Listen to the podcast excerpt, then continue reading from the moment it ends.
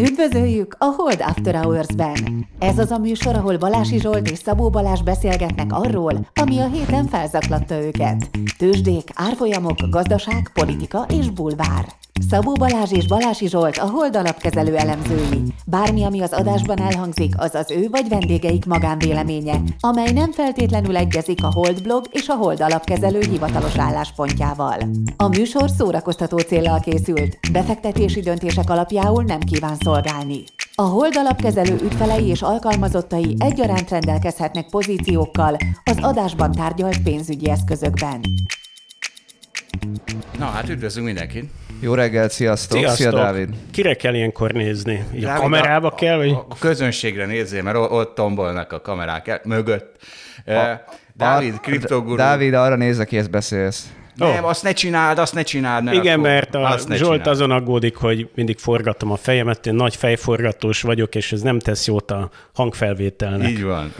Próbálom ezen a tengely mentén forgatni. És o- ott kezdődött, tehát látszik Dávid, hogy mekkora divatguru.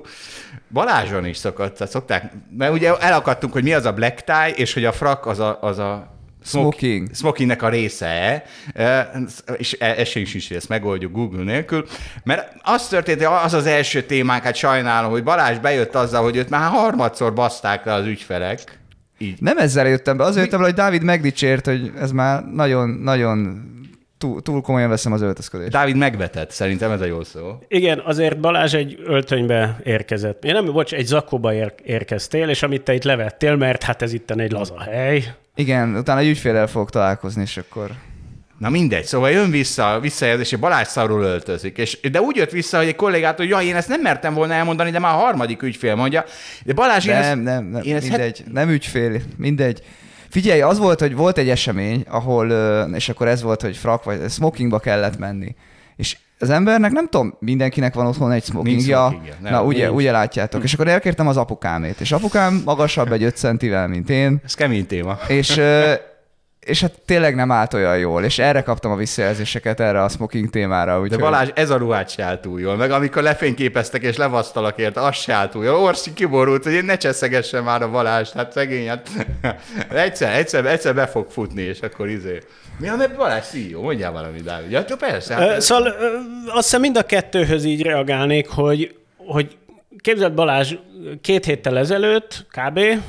az egyik kollégám látott téged a római parton, a feleségével volt, Igen, te pedig a is kis egymásnak. gyermekedet sétáltattad, talán te is a feleségeddel, Így van. és a, az én kollégám feleség, aki nem ismert téged, azt mondta, úgy megsukta, hogy hát nem, nem olyan vezérigazgatósan sétálgatsz ott, amit egyébként ő, ő dicséretnek vett, tehát hogy szerintem vezérigazgatósan sétálgatni az Fel kellett gáz. volna hordanom az orromat.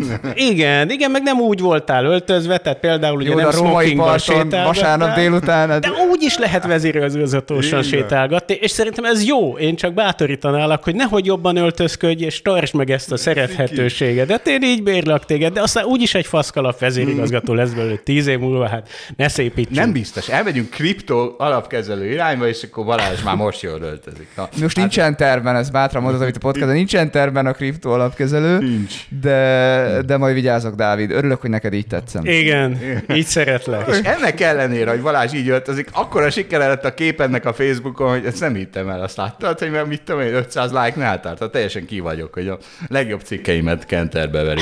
De valószínűleg csak azért, mert több pénzt költenek rá a marketingesek, hogy reklámozzák. Az nem, nem így van. Amikor valamilyen emberi dologról posztolunk, akkor mindig sokkal több like érkezik, mint, a, mint amikor valaki ír valamit. Hát az embereket ez érdekli. Nézd meg, hogy az Instagramon mennyi like van egy szakmai cikkhez képest. Úgyhogy Hát menjetek az Insta, ja, Ez az vagyunk az Instán, a holdalapkezelő. Nekem nincs Instám, úgyhogy nem Van, figyelem van, a van. hold alapkezelő Instáját, ha van, Van, is. van Instánk. Mindenki lájkoljon az Instagramon. Na, De figyelj, bocs, ha már így kinézett, én, én nem voltam még itt ebbe a stúdióba, és hogy szerintem egyébként borzasztó nagy köcsökség, meg ez ilyen ciki dolog, hogy tényleg itt kiállunk, ide bohóckodunk, felvesszük videóra, és ezt kitesszük az internetre, tehát tényleg én szégyellem magam, és egy ilyen szekunder szégyen is van bennem az egésszel De most- kapcsolatban, de, hogy marha jól néz ki a design, és hogy nem gondoltam volna, hogy ez, ezt mondom, de hogy egyszerűen tetszik, és, és gratula. Ez azt jelenti, hogy a Hold alapkezelőnél dolgoznak olyan emberek, akik jó dizájnt tudnak csinálni, igazából nekik gratulálok. És dolgoznak vele. És mi a ciki? Nem értem. Ciki A marketingeseink és De a- nem, nem értettem a ciki részt. Mi abban a ciki, hogy Figyú, itt vagyunk mi egy ilyen, hát ez, az, ez, hogy itt vagyunk egy alapkezelő, hát egy alapkezelő mit csináljon? Hát kezeljen alapot, érted? Amíg itt töltünk bohóckodással, Dávid, azt az Dávid. időt sem azzal De töltjük, Dávid, hát hogy ott ülnek a tizenvalahányan éppen, és alapot alapot kezelnek. kezelnek, ne aggódj. Oké, oké. Többiek oké. ott ülnek a szalag mellett, hát ne aggódj. Igen, jó. Egyrészt, másrészt figyelj, a világ a sötétségben van, és tovább megy a sötétség fel, és mi vagyunk itt a fény. A fény a a fény, mi világban? vagyunk Ó. a fény. Tessék, itt van, itt van. A kardinális bűn a pénzke, pénzkezelésben az az, hogy, get, hogy túl emocionális leszel. És Mármint, Tehát a- hogyha az vagy, nem leszel tőle emocionális, Miközben hanem hogy- csinálod, azzá válsz, vagy az lesz, vagy az vagy, vagy minden. És, és ez ugye ez az én krédóm, de azért szeretném ezt ez egy kicsit, mert ugye ez egy Concord egy mondat, és a piacokra is szembe jut, hát mondom, akkor ezt berakjuk. Azért ezt ki, ki, kell azért ezt javítani, mert nem az a baj, ha túl, emo, túl emocionális lesz, hanem ha egyáltalán emocionális egy kicsit is. És nem csak a money managementben, és e- ez az a specialista és generalista közti különbség. Ez a specialista, ez azt jelenti, hogy csak a money managementben baj, ha emocionális leszel. Nem, az egy Aki valaki tanár, az is egy nagy baj, ha emocionális, vagy óvónéni, ne legyen Döntés, az. döntéseknél. Döntéseknél nagy baj. hogyha- Nevelésben rengeteg döntést kell hozni. Micsoda? Egy, egy gyerek nevelésében, és ez nem baj, hogyha bevonod az De emóciódat. az baj. Ha abban a döntésben, hát dehogy is nem. Ugye, na ez pont a legnagyobb baj, amikor, amikor a, annak a kisgyereknek fogsz enni adni, akinek az óriás plakátja ki van rakva, és a neve is rá van írva. Az mert- baj, De az hát baj. Erről De a saját gyerekednek adsz enni, akkor tök hogy átérzed azt, hogy neki fáj valami, vagy szomorú, és ezt visszajelzed. Tudom, hülye vagyok, és a, a gondolatmenetedet most Od- Oda megtartom. tartozol ebből a szempontból a világ 95%-ához. És Zsolt egyébként emóciók nélkül te is csak egy faszkalap lennél. Ez így. Várjál, Dávid, hagyd tegyek hozzá valami fontosat. Ne, nem voltál ott, Mádon volt csapatépítés a cégben körülbelül két héttel ezelőtt, és Zsolt, aki ugye mindig a racionalitásról beszél, az érzelmek kizárásáról, odaállt a mikrofon elé, és megkönnyezte végülis Botont búcsúztatását. Ezért szeretlek. De gyerekek, Zsolt. hát Különben egy faszkalap Van, lennél. ahol helye van az emóciónak, a táncban is, a fociban is, a boton búcsúztatásában is, és van, ahol nincs. Minden döntésben. Semmelyik döntésben nincs. Oké, okay, akkor abban egyetérthetünk, hogy végülis nem az a jó, hogyha teljesen tökéletesen kizárod az emóciókat. Csak a hanem- döntésekből. Ha csak a döntésekből, A döntés- vagy így ö, tudod Ez így szabályozni, kezelni őket. na, úgy érzem, hogy húzlak vissza a sötétségből. Na, látod, ezért van podcastünk, és remélem, hogy a hallgatók is így vannak ezzel. És akkor Karikó Katalin, tessék, ott aztán volt emóció. Tessék, első témák, de próbáljunk nem azt, mert mindenki szétszaggatta már, szételemezte. Próbáljunk nem azt, amit már mindenki. Úgyhogy tessék, milyen extra hozzátenni. Dávid a fizikus. Van a Sőt. fizikus Nobel-díjunk is. Krausz Ferenc, ugye, aki fizikusként Nobel-díjat kapott egy nappal Karikó Katalin után. Hát itt Nobel eső van. Igen. Így van, így van. Tehát örültök? Mi van? Mi magyarok? Nyertünk két Nobel-díjat? Mondjatok valami, valami extra bénát. Igen, a szerintem- svédek próbálkoznak mégis tisztelettel felénk. Tényleg, ez jó. állni. Ez jó, nagyon a NATO tagjai akarnak lenni, látszik. Na, Szóval ö, szerintem ne- abból a szempontból nem tudok újat mondani, amit már mindig, és ezzel kapcsolatban elég elcsépelt, hogy hát igen, egy újabb két olyan Nobel-díjas, akiknek el kellett menni Magyarországról ahhoz, hogy végül Nobel-díjasok legyenek. És hát egy ilyen magyar Nobel-díjas volt, akinek ez Magyarországon sikerült megtenni, a Szent Györgyi Albert, és ez, Az már régen volt. és ez már régen volt. Hát őt verték agyon végül, ugye? Tessék? Őt verték agyon? Az nem ő volt? Nem Az, hiszem. ne, nem, nem, nem ő lett Dili házba zárva, de? Én nem tudok Szerintem igen, de Igen, ő keressünk lett rá, Dili mert házba zárva, és aztán az lett a... készületlenül érkezünk megint. Igen. Nem, nem, nem, ő az. Csak, csak a sztorit tudom, csak nem tudom, hogy ő volt. Az azt hiszem, ő volt. Az, az, az lett az élete vége, hogy megőrült a, a kézmosást, azt kitalálta ki. A kézmos... Szent Györgyi Albert, vagy a... Nem, az a Semmelweis Ignác. Na, Semmelweis Ignác, de akkor nem... Na, akkor Szent Györgyi Albert nem korrekt. Igen. Szent Györgyi Albert nagyon sokáig hülyeség, Szent Györgyi Albert, élt. senki nem a. C-vitaminos volt, tudod, a paprikás. Semmelweis Ignác verték agyon. Na, de ő nem kapott Nobel-díjat. Igen. Na, de az a baj, hogy hasonló a nevük. Na, figyeljetek, ugye van ez a klisé, hogy kutatóként el kell húznod, hogy sikeres legyél. De én azt hiszem, ezt végig gondoltam, és ez nem, nem, ne- ez nem így van. Az van, és menjünk el az élsportra. Ugye ez a kutatás Nobel-díj, ez olyan, az élsport, tehát hogy a, a, a csúcsra kell élni a világban, és akkor, akkor az a Nobel-díj. De ez az olimpiai bajnoki cím is mondjuk. És mondjuk, ha azt nézed, hogy ma Magyarországon focistaként is el kell, pedig ugye rengeteg energia, meg pénz megy a fociba. Mégis el kell húznod külföldre, hogy, hogy a világ legjobbja legyél, vagy odaférjél. Ugye mindenki, aki jó akar lenni fociban, az külföldön focizik. Kosarasként is, ugye? De súlylökőként, kajakosként, vagy öttuzás, öttusázóként meg nem. És mi a különbség? És megmondom, mi a különbség, és most a focista kosarashoz rakjuk oda a tudományt is, hogy ezek mögött van piaci teljesítmény. És hogyha piaci teljesítmény van mögött, akkor azt jelenti, hogy a piac ki fogja termelni azokat a infrastruktúrákat, ahol sikeres lehetsz. Tehát az NBA-t, vagy a Barcelonát, vagy a Liverpoolt, azt a piac rakta össze. Ezzel szemben egy súlylökő kajakos vagy az, az nem mehet el külföldre, mert külföldön sem, mert mind, mindenhol nulla piaci értéke van egy súlylökésnek, de Magyarországon van egy ilyen, sajnos egy ilyen állami dotáció, és ezért ezt Magyarországon kell csinálnod. De ha a piac a dolog, akkor a külföldi országokkal nem tud versenyezni Magyarország nyilván. Hát, hát...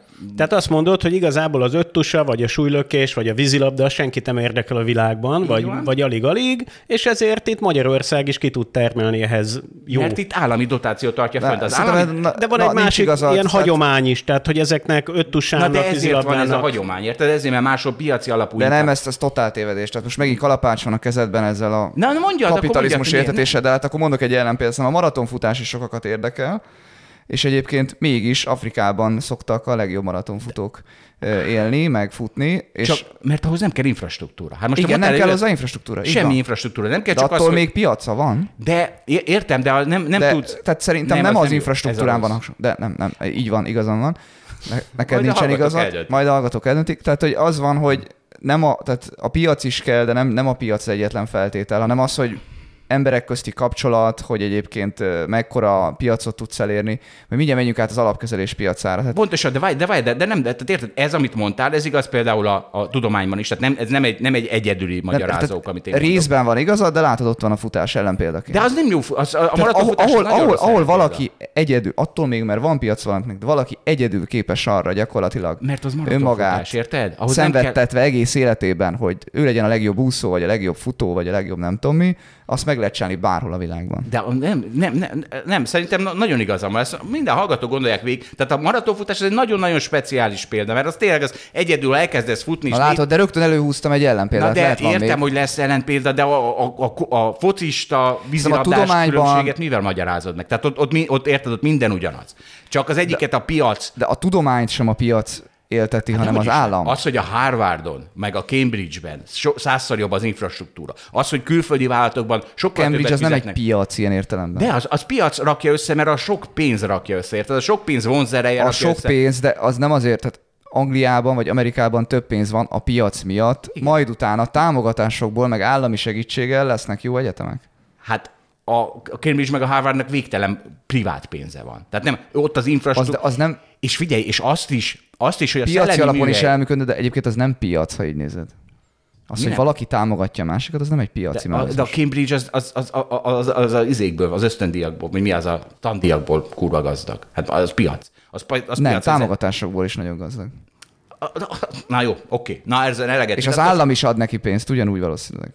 Most ezt meg kéne nézni. Értem, de az, de az kicsi. Menjünk át az alapkezelés piacra. Szerintem, szerintem mindenki megértett az Nekem még túl radikális az elméletem. Én a maratonfutáshoz még hozzátenném azt, hogy itt van valamifajta testi felépítés, ami úgy néz ki, hogy, hogy a, hogy kell ezt mondani? Fekáknál? Azt most lehet mondani? Nem lehet mondani. Nem, ezt nem lehet mondani. A fekete szót lehet használni.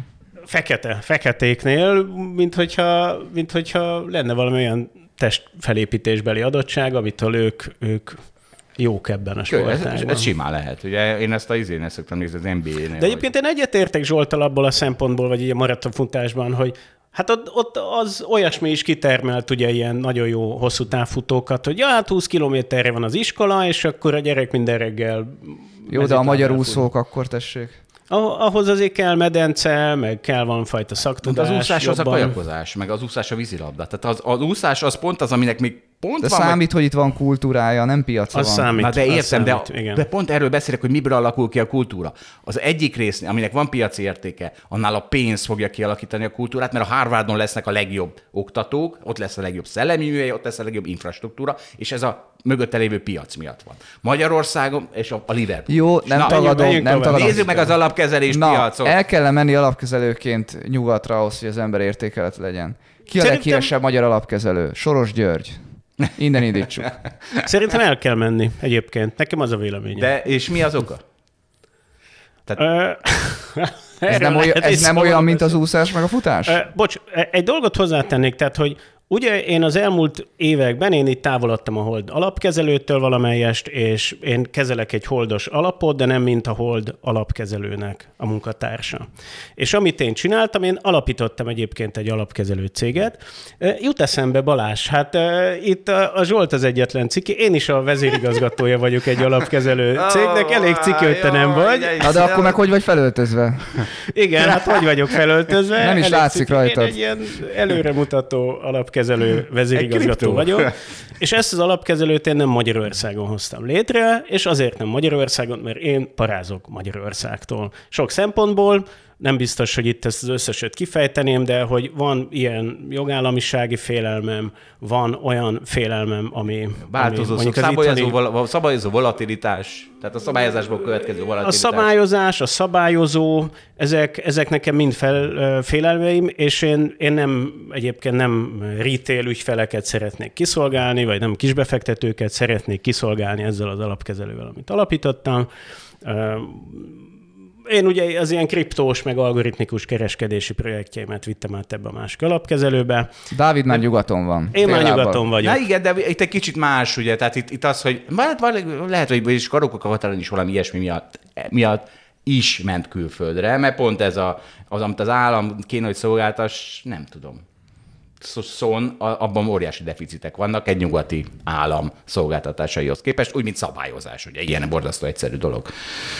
Szerintem itt ketté, tehát összefügg, de ketté kell választani. Tehát a tanulás része, hogy lehetsz-e jó alapkezelő, Aha, az egy igen. kérdés. Igen. Szerintem van egy olyan része az alapkezelésnek, ami inkább a futásra meg az úszásra hasonlít, hogy kell az, hogy egyedül képezd magad, kell az, hogy értsd a világot, kell az, hogy ö, legyen tapasztalatod, Kell az, hogy szellemi műhelybe kerülj, tehát kell olyan az, hogy emberek szellemi közé. műhelybe kerülj, igen. És ez, meg, ez van Magyarországon És is. van Magyarországon is, de persze hát nyilván a alapkezelés hazája itt is Amerika, ilyen értelemben, mint a, nem tudom, mint a kosárlabdáé is. Tehát Igen, tehát hogy ez, ezt a kultúrát, hogy itt kapitalizmus van, és annak a csúcsa, hogy itt a kapitalisták jönnek, és a pénzüket ide-oda amúda teszik, és ebből keresnek csak önmagából pénzt. Ennek a kultúrája itt nem volt meg, vagy legalábbis ugye sok évtizedig Nincs ez pénz. így nagyon-nagyon... Mert nem volt, hát nem volt pénz, meg nem volt, a rendszer sem támogatta ezt a dolgot, és igazából ez most teremtődik valamennyire meg. Tehát az, hogy itt szellemi műhelynek nevezzük magunkat, meg van valami fajta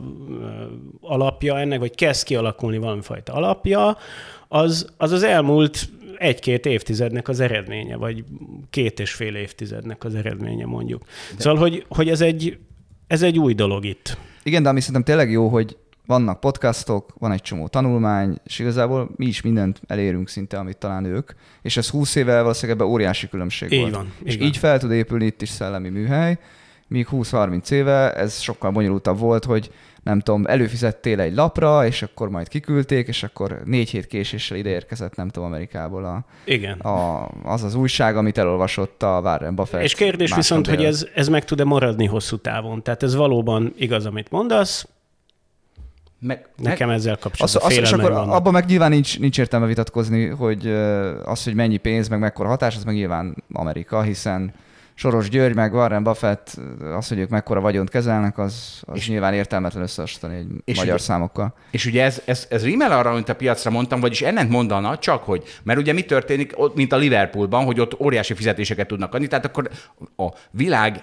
alapkezelő krémje is el kéne, hogy menjen oda Amerikába, mint ahogy Liverpoolban megy focizni. De azért nem, mert itt nincs olyan exakt teljesítménymérés, mint fociba, vagy, vagy, vagy Nobel-díj, vagy stb. Érted? Mert itt, itt, itt, nem, itt nehéz megmondani azt, hogy a Hold alapkezelőben a Móricz Dani az annyira kurva jó, hogy Amerikába elviszik. Mert, mert nem tudsz rámutatni egy ilyen izére, hogy na, nagyon jó a részvény alapunk, de nem, nem tehát De egyébként pont itt lenne a legmérhetőbb. Tehát ugye nem értek egyet. Hát de, de mégse az. Mégse az, mert, mert számít, hogy melyik régióban vagy, egy csomó minden számít. Tehát Igen, de ugye az, hogy van egy kockázatod, meg van egy hozamod, vagy van egy szórásod, meg van egy hozamod, az, az tökéletesen mérhető. És egyébként a legtöbb szakmában még ez sincs. Igen, Tehát, én amilyenk az egy nagyon exaktnak tűnő valami. hát De itt azért nem is kell feltétlenül elmenni Amerikába, nem?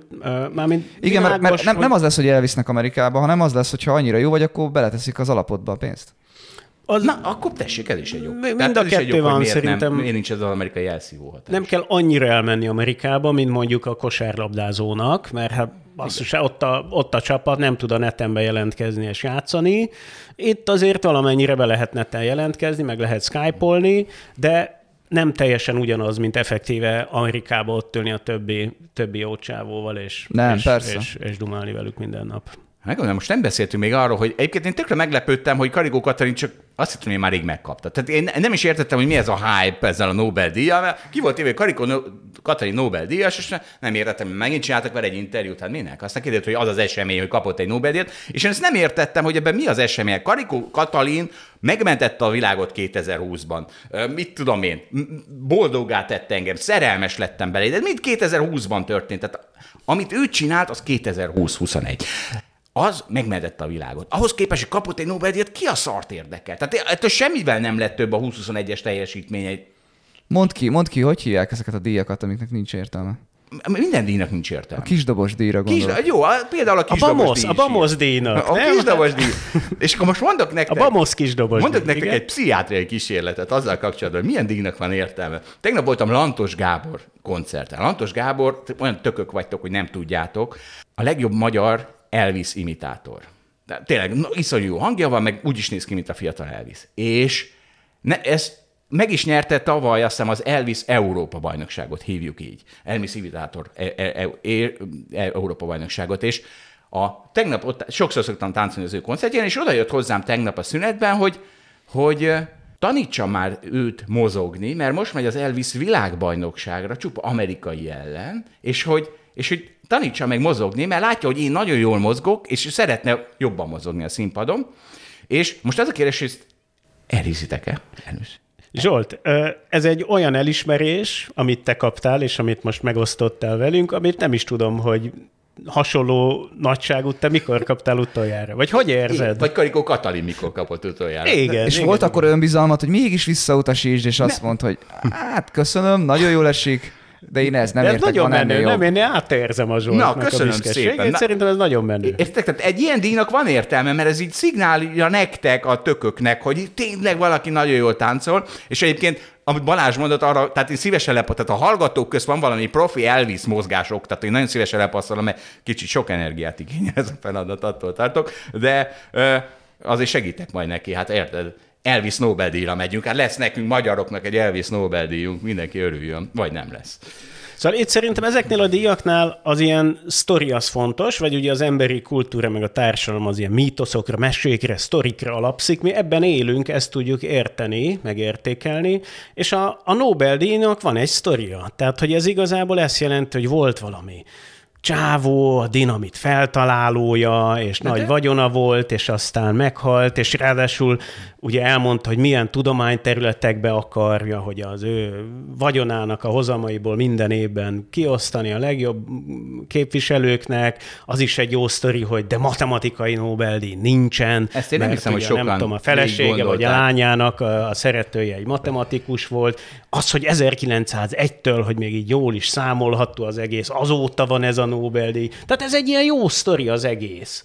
És, A és, sztorik az érzelmekre hatnak. És, Úgyis, és a de te nem, nem, sztorid van is neki egy jó piaca, sztori. van neki piaca, Zsolt, úgyis felfoghatná. Igen, igen, ez igaz. De a Bamosznak az, annak nincs jó piaca. sztoria. A Balázs kapta a kis devos Az én kis Igen, most díjamnak igen, azt igen, gondoljátok, igen. hogy nincsen piaca, tévedtek. Az, az De olyan, nézzétek meg, itt van a, hogy a Holdnak és a Nyugatnak a kapcsolatát, tehát hogy nekünk is van egy olyan mandátumunk, hogy Észak-Amerikából valaki, egy intézmény úgy döntött, hogy ide komoly pénzt hoz hozzá. Szerintem az menő. Tehát, hogy ez azt mutatja, hogy És ilyen értelemben van egy pont, ahol azt mondhatjuk, hogy elismer minket a nyugat. Az egy és valós akkor, díj. és akkor, Az egy valós díj. igen, az egy valós díj. Az egy valós díj. De nem Igen. kaptunk érte díjat. Igen, de valahogy e- ez is, ez is benne van az, hogy a sztori mögötte. Tehát, hogy ezt az egészet így kontextusba helyezve el tudott mesélni, hogy a nyugat, erről beszéltünk most az elmúlt percekben, hogy ott hogyan működik az alapkezelés, meg itt, meg mi a kockázatok, mi a jó, mi a rossz, és akkor ebbe az egész kontextusba elmondott, hogy egy nyugati alapkezelő megbízott minket, hogy kezeljünk lóvét, és ez egy sztori. Egy mítosz. Na, nézzük meg, hogy még keresnek minket nyugaton. Mondok néhány mondatot, mert felfordulás van a piacokon, kedves hallgatók. JP Morgan Lebowitz. Ha a, a, a kamatok ilyen ütemben emelkednek tovább, mint meddig, ebből, ebből financial katasztrófa lesz. Itt van, bemondta valaki a 200 dolláros arányár megfelelőjét. Rick Santelli, a CNBC, nő egy ilyen vezető, műsorvezető, vezető műsorvezető, megföltette azt a kérdést, hogy elmehetnek 13%-ig a 10 éves hozamok Amerikában? Ugye ez most 5. És itt, és a harmadik ilyen mondat, egy globális margin call, tehát, az mit, hogy mondjuk a margin call-t? amikor ilyen pánik Fedezet. van, és fedezet Lehívás, kell. vagy Igen, fedezett tehát, eladás. Bekérnek fedezetet, mert a, elfogyott a pozíció mögül a fedezet. Tehát egy globális margin call van, és a, ami ezt kiváltja, azok az emelkedő hozamok. Minden, minden más ebből fog következni. És Viktor is írt egy cikket, tessék, az elmúlt hónapok legnépszerűbb és egyben legfájdalmasabb befektetése a nemzetközi tőkepiacokon a hosszú, államkötvények vásárlása volt. És mindenki úgy vélt, hogy kiváló befektetési lehetőségeket jelentenek, hiszen 23 nagy részében 3,5-4 százalék volt a hozama, és aztán majd jön a csillapodó infláció, jön a vissza le, lecsituló fed, és akkor majd lejönnek ezek a hozamok, és akkor ugye óriási nyersz azzal, hogy megvetted 4 százalékot. Csak az, tör, az történik, hogy hogy nem jönnek le, hanem el- elindultak fölfelé, és szó nélkül. Tehát miközben az infláció jön le, a gazdaság talán még lassul is, szépen mennek tovább föl a hozamok, mindenkinek préseli a tökeit. Ugye ez a globális margin call, és és a márciusi bankpánik is egy kicsit erre épült, az emelkedő hozamokra, és most mindenki azon izgul, hogy mi a következő. Ugye a biztosítási szektort szokták ülni, és akik ott ülnek a bukóban, azok aggódnak, hogy úristen, mi van, és erre mondja a Viktor, hogy a klasszikus tőzsdei mondás itt a legrosszabb, amikor hír nélkül folyamatosan zu- zuhan ugye a kötvénypiac, és nyomában a részvénypiac. The more you know, the later it is. Mert hogy miért megy ez az egész? Na tessék, mondjatok valamit. Mi folyik? Kicsit pontatlanul fogalmaztál, mert lecsituló Fednek hívta. Tehát ugye az van, hogy ha a Fed egyébként nagyon emeli a kamatokat, abból nem kell, hogy az következzen, hogy a 10 éves amerikai állampapírhozama felmegy, hiszen pont van egy olyan hatás, hogy felmennek ezek a kamatok, az nagyon belassítja a gazdaságot, és emiatt fognak esni a hozamok, hiszen akkor sem reálhozam nem lesz, már nem lesz igény nagy beruházásokra, sem infláció nem lesz, mert lassul a gazdaság. Hát hosszú, tehát az, hogy rövid távon megöli a gazdaságot a Fed, hosszú távon rendbe rakja az inflációt, és ez a tíz éves hozam az inkább a hosszú távú inflációra fókuszál. Így van, így van. Na, és egyébként az, a, az az érdekes, hogy egyébként nagyon logikusnak tűnik venni ilyen kötvényt, tehát beállni a vesztesek sorába ebben a pillanatban, hiszen hogyha végignézzük azt, hogy milyen faktorok hatnak erre, és akkor az egyik ugye pont ez, amiről most már röviden beszéltünk, ez a, ez a kamatemelések, hogy mennek a kamatemelések, előbb-utóbb ez lassítja a gazdaságot, tehát a 10 éves amerikai hozamnak csökkennie kell. Van egy másik is szerintem az az, hogy Amerikában borzasztó nagy fiskális stimulus van, tehát a költségvetés elképesztően laza, nagyon támogató, csomó pénzt költenek, nem tudom, szociális kiadásokra ahhoz képest, amennyi a költségvetéseknek a bevétele, meg amit a múltban láthattunk, tehát most van egy ilyen 7-8 százalék közötti költségvetési hiány, és abból az következik, ezt már egy pár adással ezelőtt beszéltük, hogy ahhoz, hogy ez mindig stimulatív legyen, ennek a változása számít, a deltája, tehát ahhoz még nagyobb költségvetési hiány kéne jövőre, hogy az újra megpörgesse a GDP-t. Egyébként jövőre is nagyon nagy költségvetési hiány lesz, de Választási év lesz. választási év lesz, de hogy, Ja, nem de lesz hogy nagyobb. de már nem lesz nagyobb, mert már ennél már nem nagyon lehet nagyobb, mert nem lehet az, hogy mindig az amerikai állam 10%-kal ö, a GDP arányosan többet költ, mint ami a bevétele. Tehát, hogy előbb-utóbb ez nem fog menni. Tehát akkor ebből is az következik, hogy inkább lassulásnak kéne jönnie. Úgyhogy az látszik, hogy a gazdaságpolitika az már úgy nehezen fog támogatólag fellépni, úgyhogy itt látszik egy negatív hatás, tehát lassulnak a gazdaságnak, tehát esnie kéne a 10 éves hozamnak, tehát fel kéne menni az amerikai 10 éves kötvény árfolyamnak. Ugye ez ellenhat az a rövid távú hatás, hogy egyébként most lecsengett a, az infláció, vagy hát ugye 8% is volt Amerikában, most már inkább 4-5 körül van, és hogy ez, ez a lecsengés ez azt mutatja, hogy egyébként a reál bérek azok újra pozitívak, tehát az emberek újra ilyen értelemben volumenarányosan többet tudnak költeni, ez meg megint egy kicsit belendíti a, a gazdaságot, tehát ez meg, ez meg amellett hat, hogy van, van túlfűtöttség, és a túlfűtöttség igazából az, ami, ami ezt, a, ezt az amerikai államkötvényhozamokat emeli, tehát hogyha nagyon túlfűtött a gazdaság, akkor tovább esnek a kötvények, ha hogyha ugye végre be, a, a, várt gyengeség, ami egyszerűen sose jön el, ugye egész évben erről beszéltünk, hogy most már mindjárt recesszió lesz, most már mindjárt recesszió lesz, most már mindjárt recesszió, és most mintha mindenki elitte volna, hogy ja, mégis lesz recesszió, viszont akkor az amerikai tíz éves kötvényhozamának emelkednie kellett. Ezt most összefoglalom egy kérdést. Most hallottuk a fundamentális elemzőt, aki minden mögé ilyen fundamentális érveket rak, és, és én meg vagyok egy kicsit a másik, aki azt mondom, és nem csak én, a globális margin call erről szól, hogy nem azért mennek föl ezek a izék, mert hogy, hogy hogy alakulnak az inflációs, gazdasági, stb. várakozások, hanem azért, mert embereknek folyamatosan el kell adniuk kötvényeket, mert globális margin call van, tehát be kell, készpénzét kell tenniük a bukó pozíciójukat. És ez a folyamatos eladás az, ami generálja azt, hogy zuhan a kötvénypiac, magyarul emelkednek a hozamok. Tehát van itt sokféle hatás, van sokféleképpen lehet ezt magyarázni. Igen, csak amit te mondasz, az egy inkább egy rövid távú, nagyon rövid távú hatást tud Hát nyilván van egy fundamentális hatás, és erre jön rá egy ilyen technikai, vagy kvázi technikai hatás. Igen. Igen. Tehát, Tehát ez, ez, ezekből lesznek az erős sztorik, és igen, úgy néz ki, hogy ez erős sztori. Igen. Na Dávid, Most te már ezt rég megírtad, látom, ide beírtad, hogy Dávid, ezt már ugye rég megírtam? Ö, hát, Mi még van? itt a tíz éve az ideális pénzrendszeres sorozatban írtam, hogy az nem fog már menni, oh, hogy, hogy, izé, az hogy nagyon jó sorozat. Balázs ózik, de az tényleg Nem, nem, az, azt én is mindig elmondom, az rettentően jó sorozat. Azt mindenki olvassa el, az nagyon-nagyon intellektuális. Jó, igen, igen. Jár a hátba veregetés, de hogy, igen, igen. de hogy azt, hogy azt mondani, hogy tíz éve megmondtam, hogy majd összeomlik a pénz, Jó, oké, ezt emelkedett, be az izébe, egy hónap alatt, nem tudom, 50 pontot az amerikai tíz éves. rugás. Tehát Ilyeneket ír Elvis Nobel-díj, meg nem tudom mi. De ez egy kicsit jó, ez levon az érték. Én ezt nem az adásba szántam, hanem nektek. De de Dávid, ez egy kicsit nem mondod, tehát ha valaki tíz éve mondta meg, hogy jön a katasztrófa, tehát, bocs. és végül tíz évet a bullpiacon, a, a, mm, Ja, ja, ja, ja, értem. Oké, okay, tehát amivel én foglalkozom, azok tipikusan hosszú távú hatások, tehát hogy például a Szabó Laci szokott basztatni engem azzal, hogy nekem mindenről ugye a bitcoin jut eszembe, ami egyrészt azért nem teljesen igaz, mert ugye van egy másik dolog is, ami így eszembe szokott néha jutni mindenről, de de hogy abból a szempontból szerintem ez nem véletlen, vagy nem baj, hogy én úgy gondolom, hogy ez a pénzügyi rendszer, amivel élünk, ez nem fenntartható, tehát ez a hitelpénz azzal együtt, hogy egyébként vagyoni egyenlőtlenség növekszik, és a minden megtakarítás az tulajdonképpen tükörképe a minden hitelnek, és és hogy, és hogy ez nő. Nem nominálisan, hanem GDP arányosan, és hogyha ez nő, és egyre nagyobb és nagyobb, akkor kamattal nem fogunk tudni monetáris rendszert irányítani. És szerintem ezt látjuk, kamattal nem tudunk monetáris rendszert irányítani, nem tudjuk megfékezni az inflációt azzal, hogy kamatot emelünk, Azért, mert egyszerűen olyan nagy az adósság, hogyha túl nagy reálkamatok lesznek a világban, akkor majd mindenki bedől, és akkor majd szépen jönnek a margin call-ok. De szerintem ez nem fog bekövetkezni, tehát amikor majd tényleg ezt meg kell venni majd a, a tíz éves amerikai Akkor hozamon, szólsz. Az az lesz, nem biztos, hogy szólok, de mindenki észre fogja venni Személy. egyébként, amikor olyan nagy lesz a baj, hogy a Fednek fel kell adnia minden eddigi küzdelmét, és újra pénzt kell nyomtatnia. Mert, mert hát különben bedől mindenki, meg minden.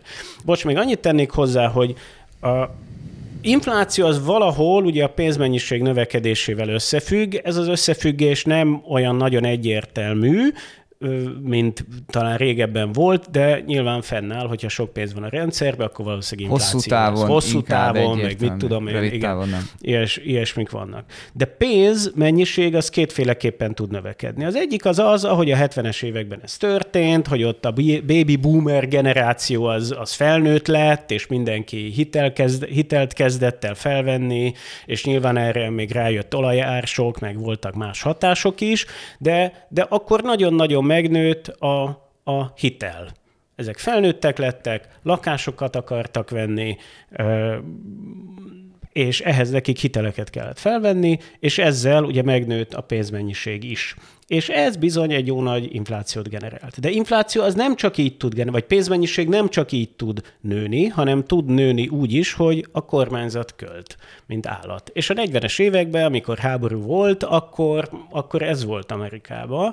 Tehát a 40-es évek inflációja az inkább a magas költségvetési hiány eh, generálta, és és szerintem az egy baj, hogy most a 70-es évek inflációját próbálják a jegybankok megszüntetni magas kamattal. Holott lehet, hogy nem ez okozza az inflációt, hanem ahogy a Balázs is mondta, a nagy költségvetési hiány okozza az inflációt. Hát a covid Ami egy háborús, meg egy Covid helyzet. Ami valami fajta háborús, meg, így van, rá, igen. Így van, tehát hogy sok-sok lóvét nyomtat a kormányzat, vagy nagyon magas a költségvetési hiány, és ezt, ezt a költségvetés rendbetételével lehet meg uh, zabolázni, nem a magas kamat. Vagy a részvénypiac összeomlasztásával, ez a Fed call, amiről tavaly egész évben beszéltem, tehát Dávid elérkezett oda, ahol, ahol én vagyok egy éve. Csak nem, nem, én... nem, nem érkezett el oda. Hát, de, már... nem. de hát ő is azt mondja, hogy nem a kamatokon keresztül kéne ezt megállítani, mint hogy én is ezt mondom. Én például de tök másról beszél. Nem, Tehát, hogy... hát el, ezt mondta, hogy nem a kamatokon keresztül. Ez, ez az állítás, igen, ez hasonló Na. volt, de a, és ebből, az, hogy milyen, milyen ahhoz, hogy ebből mi hogyan, következik, abból, az más. Igen, hát de az a fontos. Szóval lesz egy pénzügyi összeomlás, szerintem, tényleg, mert kamatokat azt így emeljük, vagy az izé, nem tudom, a tíz éves kötvény az majd jól leesik a fenébe, és csődbe mennek a bankok, vagy mennének, de végül a Fed meg fogja őket menteni, újra elindul a pénznyomtatás, és világossá válik, hogy az infláció az ezen a módon nem fog megszűnni, és eljön majd a bitcoinnak az ideje. Nekem van bitcoinom. Hát jöjjön. De amúgy átírjuk, Dávid, hogy most már nem mindenről a bitcoin jut eszedbe, hanem mindenről a hagyományos pénzügyi rendszer összeomlás eszedbe. De arról viszont a bitcoin. De arról Jó, viszont újra a bitcoin, az egész teljesen körkörös. Tehát nem biztos, hogy ez úgy omlik össze, hogy na most összeomlott és maga alá temetett mindent, hanem mondjuk úgy, hogy egy hosszú infláció meg kell történnie ahhoz, hogy egyébként ezek a nagy adósságok, ezek, ezek, ezek GDP arányosan lecsökkenjenek. Ha már de nem, nem, tehát még azt mondjuk hozzá, hogy az a durva, hogy egyébként most a reál, tehát múltkor is beszéltünk erről, most már tegnapi nap egyébként megint nagyon nagy hozamemelkedés Ma volt. is, ma is, ma reggel is. Ma reggel még nem néztem. Én már most néztem rá. Na és akkor az amerikai hozammal ezek szerint mindjárt 5 százalék. Zsolt majd ellenőrzi, lehet, hogy ez még nyilván túlzás, mert csak 4,83, de, hát de már 5 százalék körül van. Éves, Igen. 4,95 a 30 éves, 4,82 a 10 éves. Hát, akkor viszonylag jól tippeltem. Na és akkor az van, hogy ö, ennek a mozgásnak a nagyobb része az, az reálhozam. Nagyon nagy része reálhozam. És ez, ez az, ami igazán öli az eszközárakat, meg öli a gazdaságot. Tehát nem az inflációs várakozások nőttek meg, hanem, hanem a reálhozamok. és ez, és ez minden eszközárába az elmélet szerint be kell, hogy épüljön. Az ingatlanok árába, részvények árába, kötvények árába, stb. stb. Meg margin call is. Egyébként... És akkor ezt várjuk igazából, igen, hogy, hogy az, hogy egy-két hónap alatt ilyen drasztikus volt a változás, hogyha márciusban a bankpánikban ez okozott, vagy ez okozta a bankpánikot, és okozott gondot, akkor feltételezhetjük, hogy valakiknek ez gondot okoz. Most egyébként a hírek nem szólnak arról, vagy én nem olvasok annyira mélyen, hogy tudjam, hogy éppen ez most melyik vállalatnak, melyik banknak pontosan mit okoz, meg és milyen helyzetben nem tudja. Van. Erre mondta azt a Viktor, the more you know, the later it is. Tehát, hogy most mindenki csak aggódik, hogy úristen, hol fog ez, hol fog ez a globális margin call egyszer csak, egyszer csak tökörrugni a piacokat. Illetve, hogy ugye azt gondolhatjuk, hogy ez most már valahol történik, Igen. csak azt még nem tudjuk, hogy ez éppen hol Még történik. nem szóltak, majd a negyedéves jelentésben szóltak. elmondják, Igen. hogy ja, én csődbe mentem emiatt, két hónappal ezelőtt, a negyedéves jelentésben szól. Hát nem majd lesz az, hogy ja, az egyik bankot a, a Fed hétvégére bezárja, és, és ja. eladják a hétvége alatt. De az összes betétest kimenték. Na de a bitcoin a megoldás, és itt van két tök érdekes bitcoin dolog. Az egyik, hogy van ez a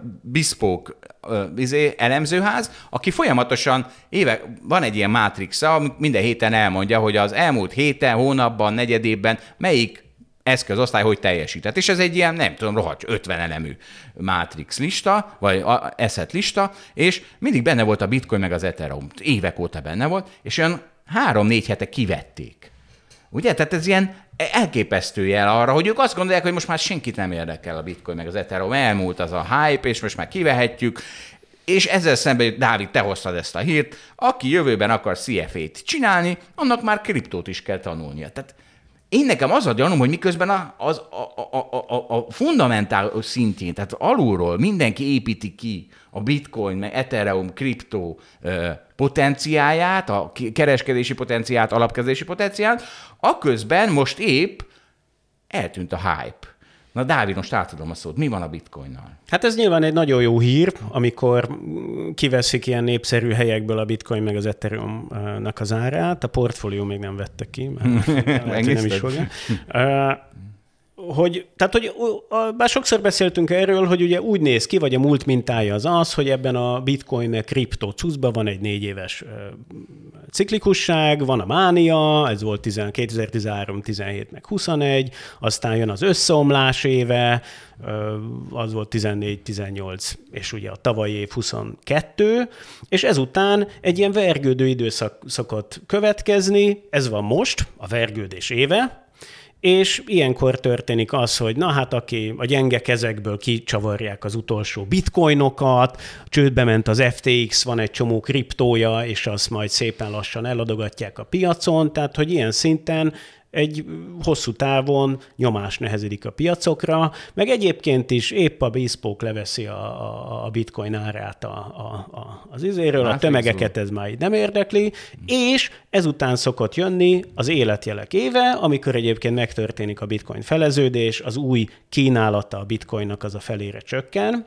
négy évente ez benne van a programban, és ez megtörténik, ez jövőre lesz, és általában akkor az árfolyam az szépen lassan el szokott indulni felfele. És az árfolyam most is 20 ezer, tehát a korábbi buborék legteteje. Tehát nem az van, hogy összeomlott pangás éve, és most akkor 1000 dollár megint egy bitcoin, még mindig 20 ezer. Ez korábban a buborék leges legteteje volt 2017-ben. Hát 27 ezer inkább, és ugye az... Mi van? 27 ezer? 27 ezer a Ja, mert most emelkedett az elmúlt hetekben, tehát miközben itt temetjük. Már nem is nézed, Zsolt. De nézem, mert nekem van. Én is adtam, mert 27 ezerig fölment egyébként. A felét eladtam. Na szóval, szóval ugye az egy fontos dolog, hogy a bitcoin esetén érdemes nem a nem tudom, a, a tavalyi vagy a csúcshoz képest járfolyamot nézni, hanem ciklikusan igazítva négy évvel ezelőtt a ciklusnak ugyanezen a pontján mennyi volt a bitcoin ára, a bitcoin ára az valami 3-4 ezer volt négy évvel ezelőtt. Ehhez kell viszonyítani azt, hogy most meg 27 ezer, és ahogy egyébként az előző ciklusnak az ilyen sztoria, mert nyilván nem csak ez van, tehát hogy ez a négy éves feleződés az egyik hatás, csak nyilván egy csomó más hatás is volt. Tehát ugye 2021,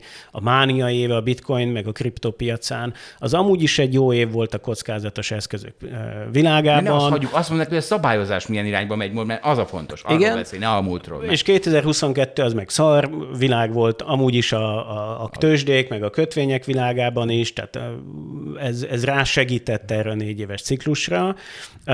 Ami az elmúlt mánia sztoria volt az az, hogy jönnek az intézmények, és valóban jöttek a, a, az intézmények, ami aztán a kriptó árfolyamát tudja esetleg, hát nyilván nem tudjuk, hogy a jövőben ez a minta, ez valóban kitart-e, szerintem egyébként igen, de hát nyilván nem teljesen biztos. Ami a következő sztori lehet, az az, hogy a szabályozás hogyan alakul. Mert jelenleg ez a világ, ez nincs szabályozva, úgy ülünk egy ezer milliárd dolláros eszközosztályon, vagy úgy létezik a világban egy ezer milliárd dolláros eszközosztály, hogy az nincs szabályozva. De most már egyre inkább van, erről beszélj.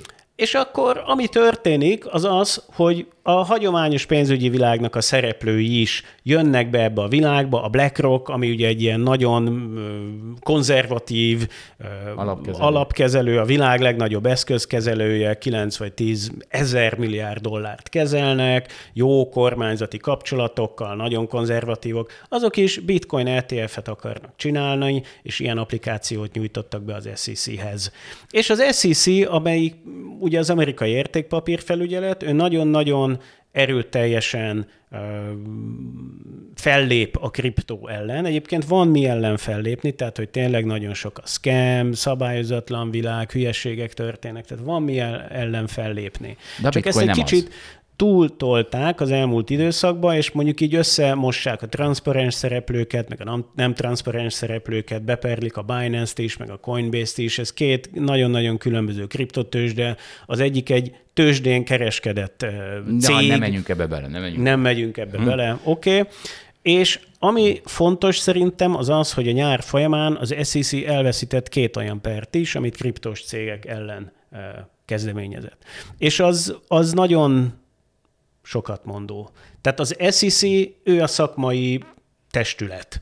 Ő, ő, ő nekik, a felügyelet. Ő a felügyelet. És kapja a pofonokat. Így van. És, és, és akkor egyszer csak egy bíróság odajön, és, és azt mondja az SEC-nek, hogy te ezt így nem, nem csinálod. De közben 198-at megnyert, és kettőt elbukott, vagy? Nem, ez két fontos per. Tehát, mm-hmm. hogy... De és erről beszélünk, hogy máshol a szabályozás. Magyarországon a felügyeletet nem szeretnéd beperelni és megnyerni a, a, a, a pert. Tehát Amerikában ott, ott, ott, ott így működik a világ. Megpróbál a felügyelő hatóság izé, kontrollálni, de hülyeséget csinál, akkor egy bíróság szól neki, figyelj, hülyeséget csináltál, ezt így nem lehet. Tehát és akkor erre, erre mondta te ezt a karikokat az visszaérve, hogy tehát hogy például a szabályozói volatilitás egy olyan dolog, ami Amerikában tereli az embereket. Na igen. Hogy mondjak Igen, mondjad. egy olyan szenáriót, amiben nem lesz igazad. Ugye azt mondtad, hogy pár éve, amikor kipukkadt a bitcoin, akkor ugye 3-4 ezerig esett, most is kipukkadt, és mégis nem tudom, 27 ezer, tehát mindenképpen be tudsz rajzolni egy trendvonalat, ami, ami felfelé mutat, ez, ez, ez nem vitatható. Viszont vannak, tehát hogyha most összehasonlítom az olyan vállalatokkal ezt az emelkedést, akik szintén ilyen nagyon sikeresek voltak az elmúlt években, Big Tech Amerikában, Ö, ott viszont látszik egy olyan fundamentális dolog, hogy azoknak mondjuk nőtt a, a profitjuk az elmúlt tíz évben nagyon, és az ad egy ilyen magabiztosságot abban, hogy hát tényleg kellett nőnie a Facebook árfolyamának, vagy tényleg kellett nőnie az Amazon árfolyamának, mert egyszerűen a profitja, árbevétele az annyival nagyot nőtt, hogy, hogy az, az igazolja, és akkor... A boomer lehet, fundamentális azonta... elemzőt halljuk, tehát ezt szeretném beleszedni. Jó. Igen? igen. Ez és... még itt árbevételt akar, meg profitot. Igen, és hogy... Cashflow-t. És hogy mozog a világ ide-oda, de van egy ilyen megfogható dolog benne. És a bitcoinban meg van egy olyan ellenérzésem, hogy mi van, ha csak annak volt itt trendje, hogy a hülyeséget azt nagyon felkapták, egyszerűen azért, tehát tegyük fel, hogy a bitcoinnak semmi értelme, és felkaptak minden hülyeséget, egyszerűen azért, mert a ráhozamok pontosan nagyon-nagyon alacsonyak voltak.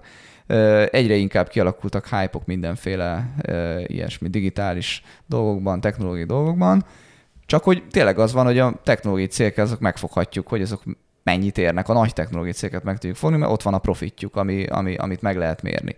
Viszont itt tényleg az van, hogy mi van, ha most valami gyökeresen megváltozott azzal, hogy lassan két és fél százalék az USA-ban a reálhozam, miközben mínusz fél százalék volt, amikor a bitcoin buborékjának volt a csúcsa, és akkor az van, hogy egyszerűen valami, valami most tíz évig működött, és most hirtelen megváltozik, és egyáltalán nem fog működni, úgyhogy a bitcoin szenvedésnek csak az elején vagyunk, valójában nem lesz itt semmi látnivaló, hiszen ahogy lesz ráhozam, úgy az emberek azt mondják, hát dollárba is el tudok kérni, kockázatmentesen csomó pénzt, igazából többet tudok belőle majd vásárolni, akkor nem keresem ezeket a hülyeségeket. Szerintem ez egy reális lehetőség. Ugye itt azért kicsit összemossuk a bitcoin meg a kriptót, azért az nagyon különböző, és, és akkor beszéljünk az egyikről vagy a másikról, akkor beszéljünk a bitcoinról. A bitcoinnak ugye digitális aranyként nem az a szerepe, hogy neki legyen árbevétele vagy profitja. Ez Ahogy az egy aranynak fedezet. sem. Ahogy az aranynak Ahogy az sem. Aranynak Jó, sem. de most megint, mert az a digitális arany szerintetek. Egyébként szerintem is van ilyen funkció, de hogy azért ez nem ennyire egyértelmű. Ha majd nulla lesz az árfolyam, akkor hirtelen azt mondani, hogy hát ez mégsem volt digitális arany. Igen. Tehát most, ha digitális arany, akkor igazad lesz, amit Így mondasz, van. de nem tudjuk, hogy digitális arany. Igen, biztosan. én azért ezt így tudni vélem, vagy legalábbis én úgy láttam, hogy nagyon-nagyon azon a, a, a nyomvonalon megy a világ, hogy ez, ez digitális arany legyen, és, és ebben elég jól helyen tart. Szóval... Különben majd bajba vagyunk, Balázs, mert hiszen a hagyományos pénzrendszerem mindjárt összeomlik. Tehát érted, ha még a digitális aranyunk sem marad meg, akkor mi, mi, mi marad nekünk? Na, és ezt akartam mondani, hogy... Nem kell aranyba ha, fektetni. Ha, ha semmilyen aranyam a, nincsen.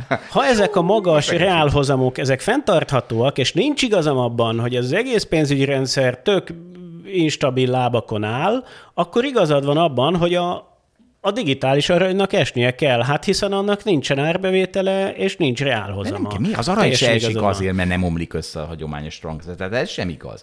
Az, hogy az arany szerepét átveszi a digitális arany valamilyen mértékben, az, érted, ez olyan, mint azt mondod, hogy hát az aranynak az árfolyama nulla lesz. Hát az is lehet, simán lehet, hogy az Én, én egyébként abba is gondolkodom. Tehát nekem az arany árfolyama, most tegyük félre, hogy van felhasználása, meg az emberek szeretik, Tegyük. mert fényes kicsi és van, kicsi van. De hogy ez egy kis Igen. része az egésznek. Persze, ez hihetetlen. Jó, hát akkor a bitcoin úgy lesz nulla, hogy az arany. Na, én most akkor... De ne, nem, az, tehát van egy nagy különbség azért, hogy a bitcoin az elmúlt évtizedben futott fel, nem tudom, mikor lett bitcoin 2009-ben? Vagy Csak ez Igen. a bitcoin javára írja azért, mert ez még, ennek még föllendülőben van a kereset. De nem, Zsolt, az, azért, mert nincs régóta, az ilyen értelemben ez, ez most nem egy, fundamentálisan ez egy hátrány. Mert ha az aranyra az, az emberek fejében ez nem változott meg, ezer éve, vagy tízer éve, akkor, de akkor nem, mert ez a fényes dolog, ez értékes. Bizonyos akkor... szempontból hátrány, de abból, hogy a kereslet az aranyra már csökken, mert hiszen mindenkinek van, aki akarta, és mások most mennek át. Nem csökken, mert ugye nem így néz ki a dolog. Hát most mindegy, nem menjünk igen, bele. még a, a izére digitálisan nem megy föl, hiszen az SEC még csak most fogja jóvá hagyni, hiszen a, tehát érted, ez pro-kontra Az egy- is érv is. Ö, igen, az egy pro érv, hogy az SEC, ha elfogadja, az nyilván pro Tehát az, hogy csak tíz éve van bitcoin, az egy pro-érv is, meg egy kontra-érv is. Tehát attól függ, hogy melyiket akarod kiemelni.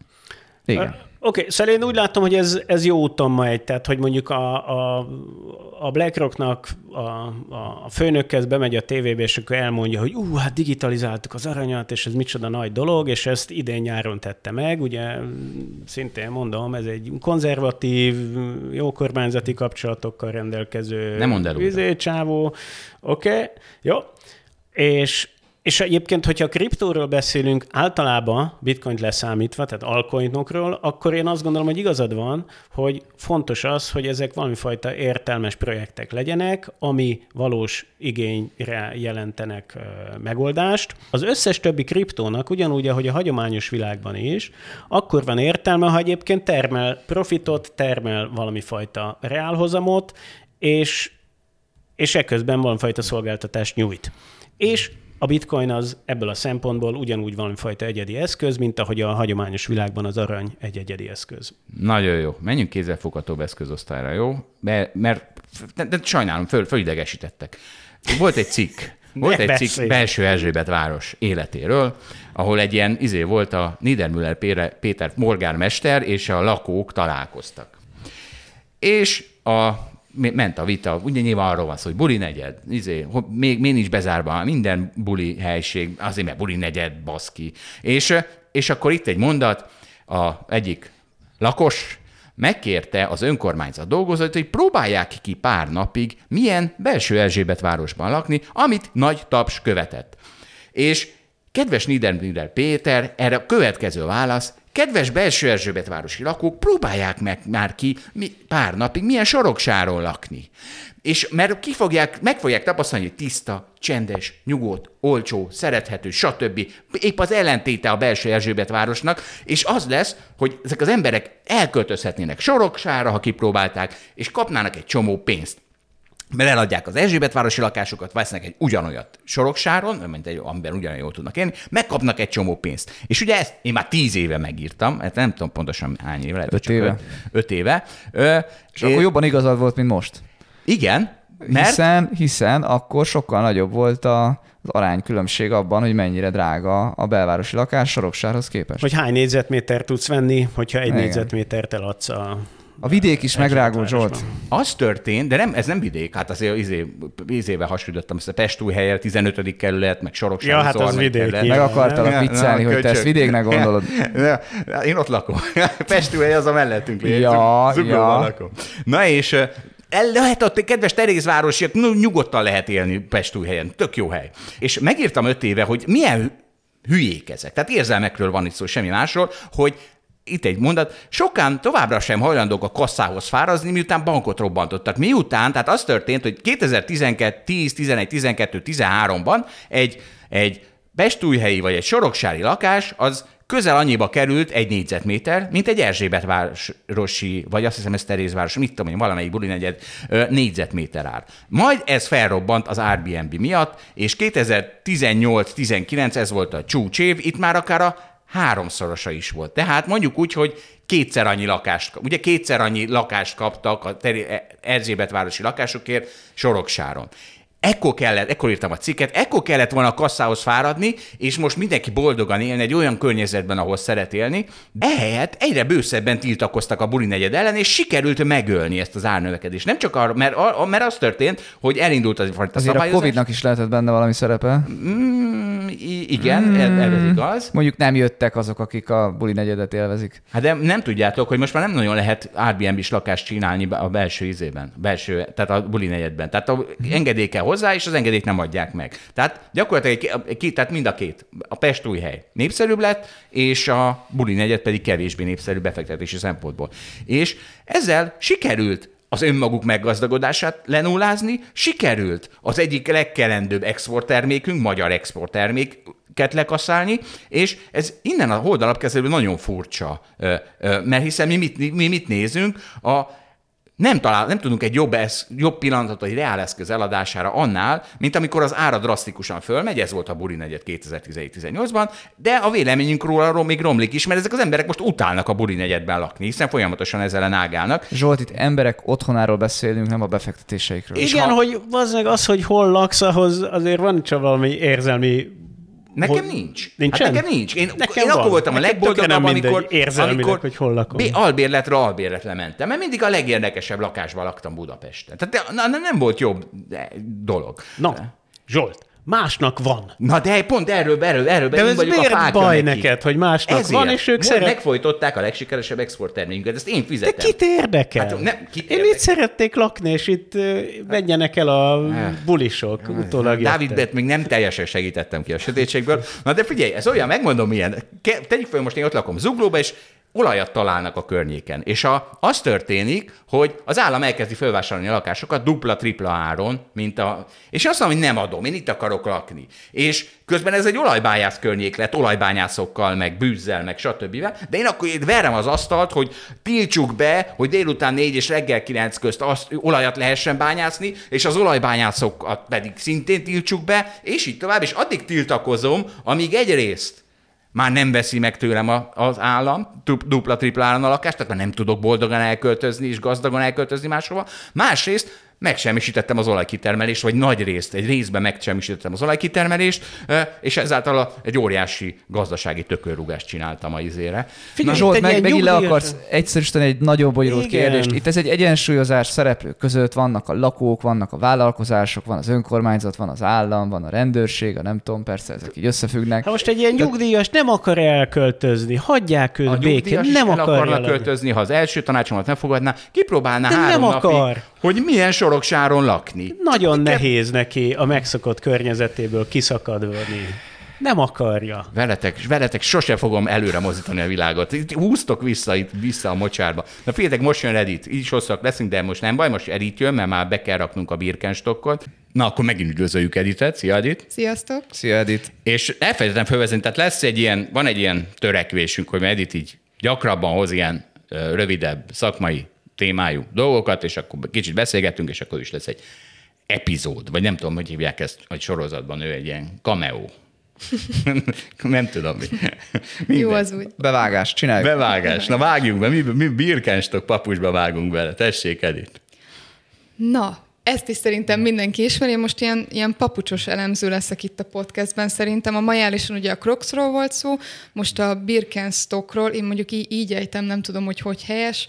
Birkenstock. Birkenstock. Igen, svédek Három kával. Birkenstock. De az amerikai, meg mondjuk nagy piaca, Nem valószínűleg tudjuk. stocknak. Hát a Birkenstock az biztos német szó, vagy valami hát skandináv. német, német eredetű a cég. Egyébként a 18. században nyúlik vissza a története, és egy családi vállalkozás volt. Egészen 2021-ig családi kézben volt, amikor is az LVMH csoport, a Louis Vuitton anyacége többségi részesedést vásárolt benne.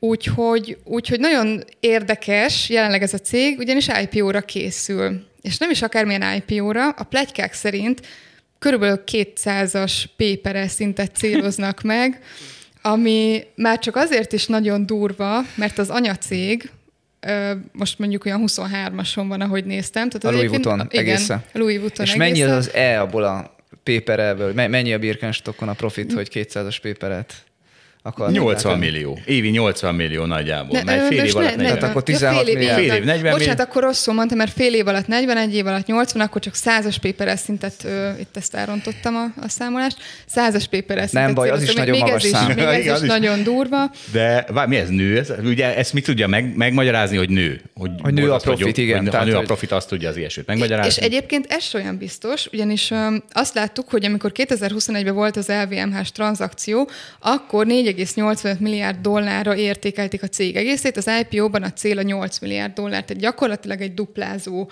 látszódna benne, mondjuk két év alatt. A bevétele nőtt is duplát ennyi idő alatt, viszont a profitja meg romlott. Profitabilitás, a marginja romlott, a profit többenge az nőtt, de innen nézve azért, azért nagyon érdekes, Viszont ami még vonzóvá teszi ezt a céget... Következő eladott a- papucson már nem tud olyan jó profitot csinálni, mint az előző papucsokon. Így van, így van. És ráadásul hígul is kicsit a portfóliója, ugyanis nagyon jól tudják azt, hogy kockázatos egyfajta termékre és egyfajta fogyasztótípusra építeni, úgyhogy a papucson kívül már ők is mennek mindenféle más irányba, talán arcápolás Na, hát az várjál. egyik cél. Az LVM ház önmaga egy. Tehát ugye az történt, én azt láttam, hogy a Birkenstock az ugye mi, az a hippiknek volt a papucsa, meg ilyen, az ilyen egészség, egészségmániásoknak Igen, volt a, papu, igen. a papucsa. Például, mert nem volt benne műanyag, talán nem. Azt Ő bőr- bőr, bőr, készül. meg fa, meg nem tudom mi. És elment LVMH-n keresztül luxus irányba. És mostantól kezdve, ak- érted, akkor nem a hippik veszik már, hanem a, hanem a De ez a kettő Hát ma már kicsit össze, össze tud menő folyni. irányba, és nem is annyira Ez, luxus. bocsánat, az Z-generációban, hogy a luxus, meg a, ez a, hogy mondjam, ez a hippiség, ez szerintem egy, össze tud találkozni. De Edith, Persze, segítsél, persze. ne, segítsél ki. De ez, ez, ez Mom jeans, van. meg ilyenek, hát De egyébként annyira nem is Mom luxus. jeans. Tehát Nem oké, is. hogy Nem nem egy olcsó papucsról van szó. Levi's. Levi's. nem ilyen Viszont feszülős a- farmer, hanem ilyen, hanem ilyen nem feszülős farmer most a divat Zsolt. Ami nem feszül a Igen. lányoknak a A mom fenekén. jeans az anyuka Ja, nadrág, mom ugye az jeans. anyuka nadrág, ami kényelmes, nem nyomja a hasodat, nem tapad rád, ez, ez most így És divat. akkor az régen ilyen hippinek tűnt volna, de, De, de ma már nem. és van olyan, hogy boyfriend jeans, azt nem tudom, hallott, de az olyan szabású, mint hogyha a pasidnak a nadrágját vetted volna föl nőként. De női nadrág, tehát ez engem ilyeneket nagyon is idegesít. árulnak. Ez engem, na- minden ugye megy ebbe az egalitáriánus irányba, és eltüntetik az alakokat. Tehát mert, hogy, mert mi történik, ugye van a, vannak a természetesen szép alakok, mondjuk egy szép lábulány, meg egy nem szép lábulány, és akkor hopp, egyszer csak a szép lábulányból is egy átlagos lesz, meg a, tehát te értitek? Tehát én ez engem Én értem, idegesít. de szerintem az van, hogy majd visszatér. Tehát Ez most egy a ilyen divat, most ilyen divat van, aztán jó, de olyan az, az divat milyen lesz. hülye? És akkor most mindenkivel szólok. Tehát milyen hülye az, akinek szép lába van, és fölvesz egy olyat, ami erre Egy mom jeans. Hát de Egy mom tudod, jeans. Az lehet, hogy a szép lábú lányokat zavarja, hogyha annyira megnézik a szép lábát.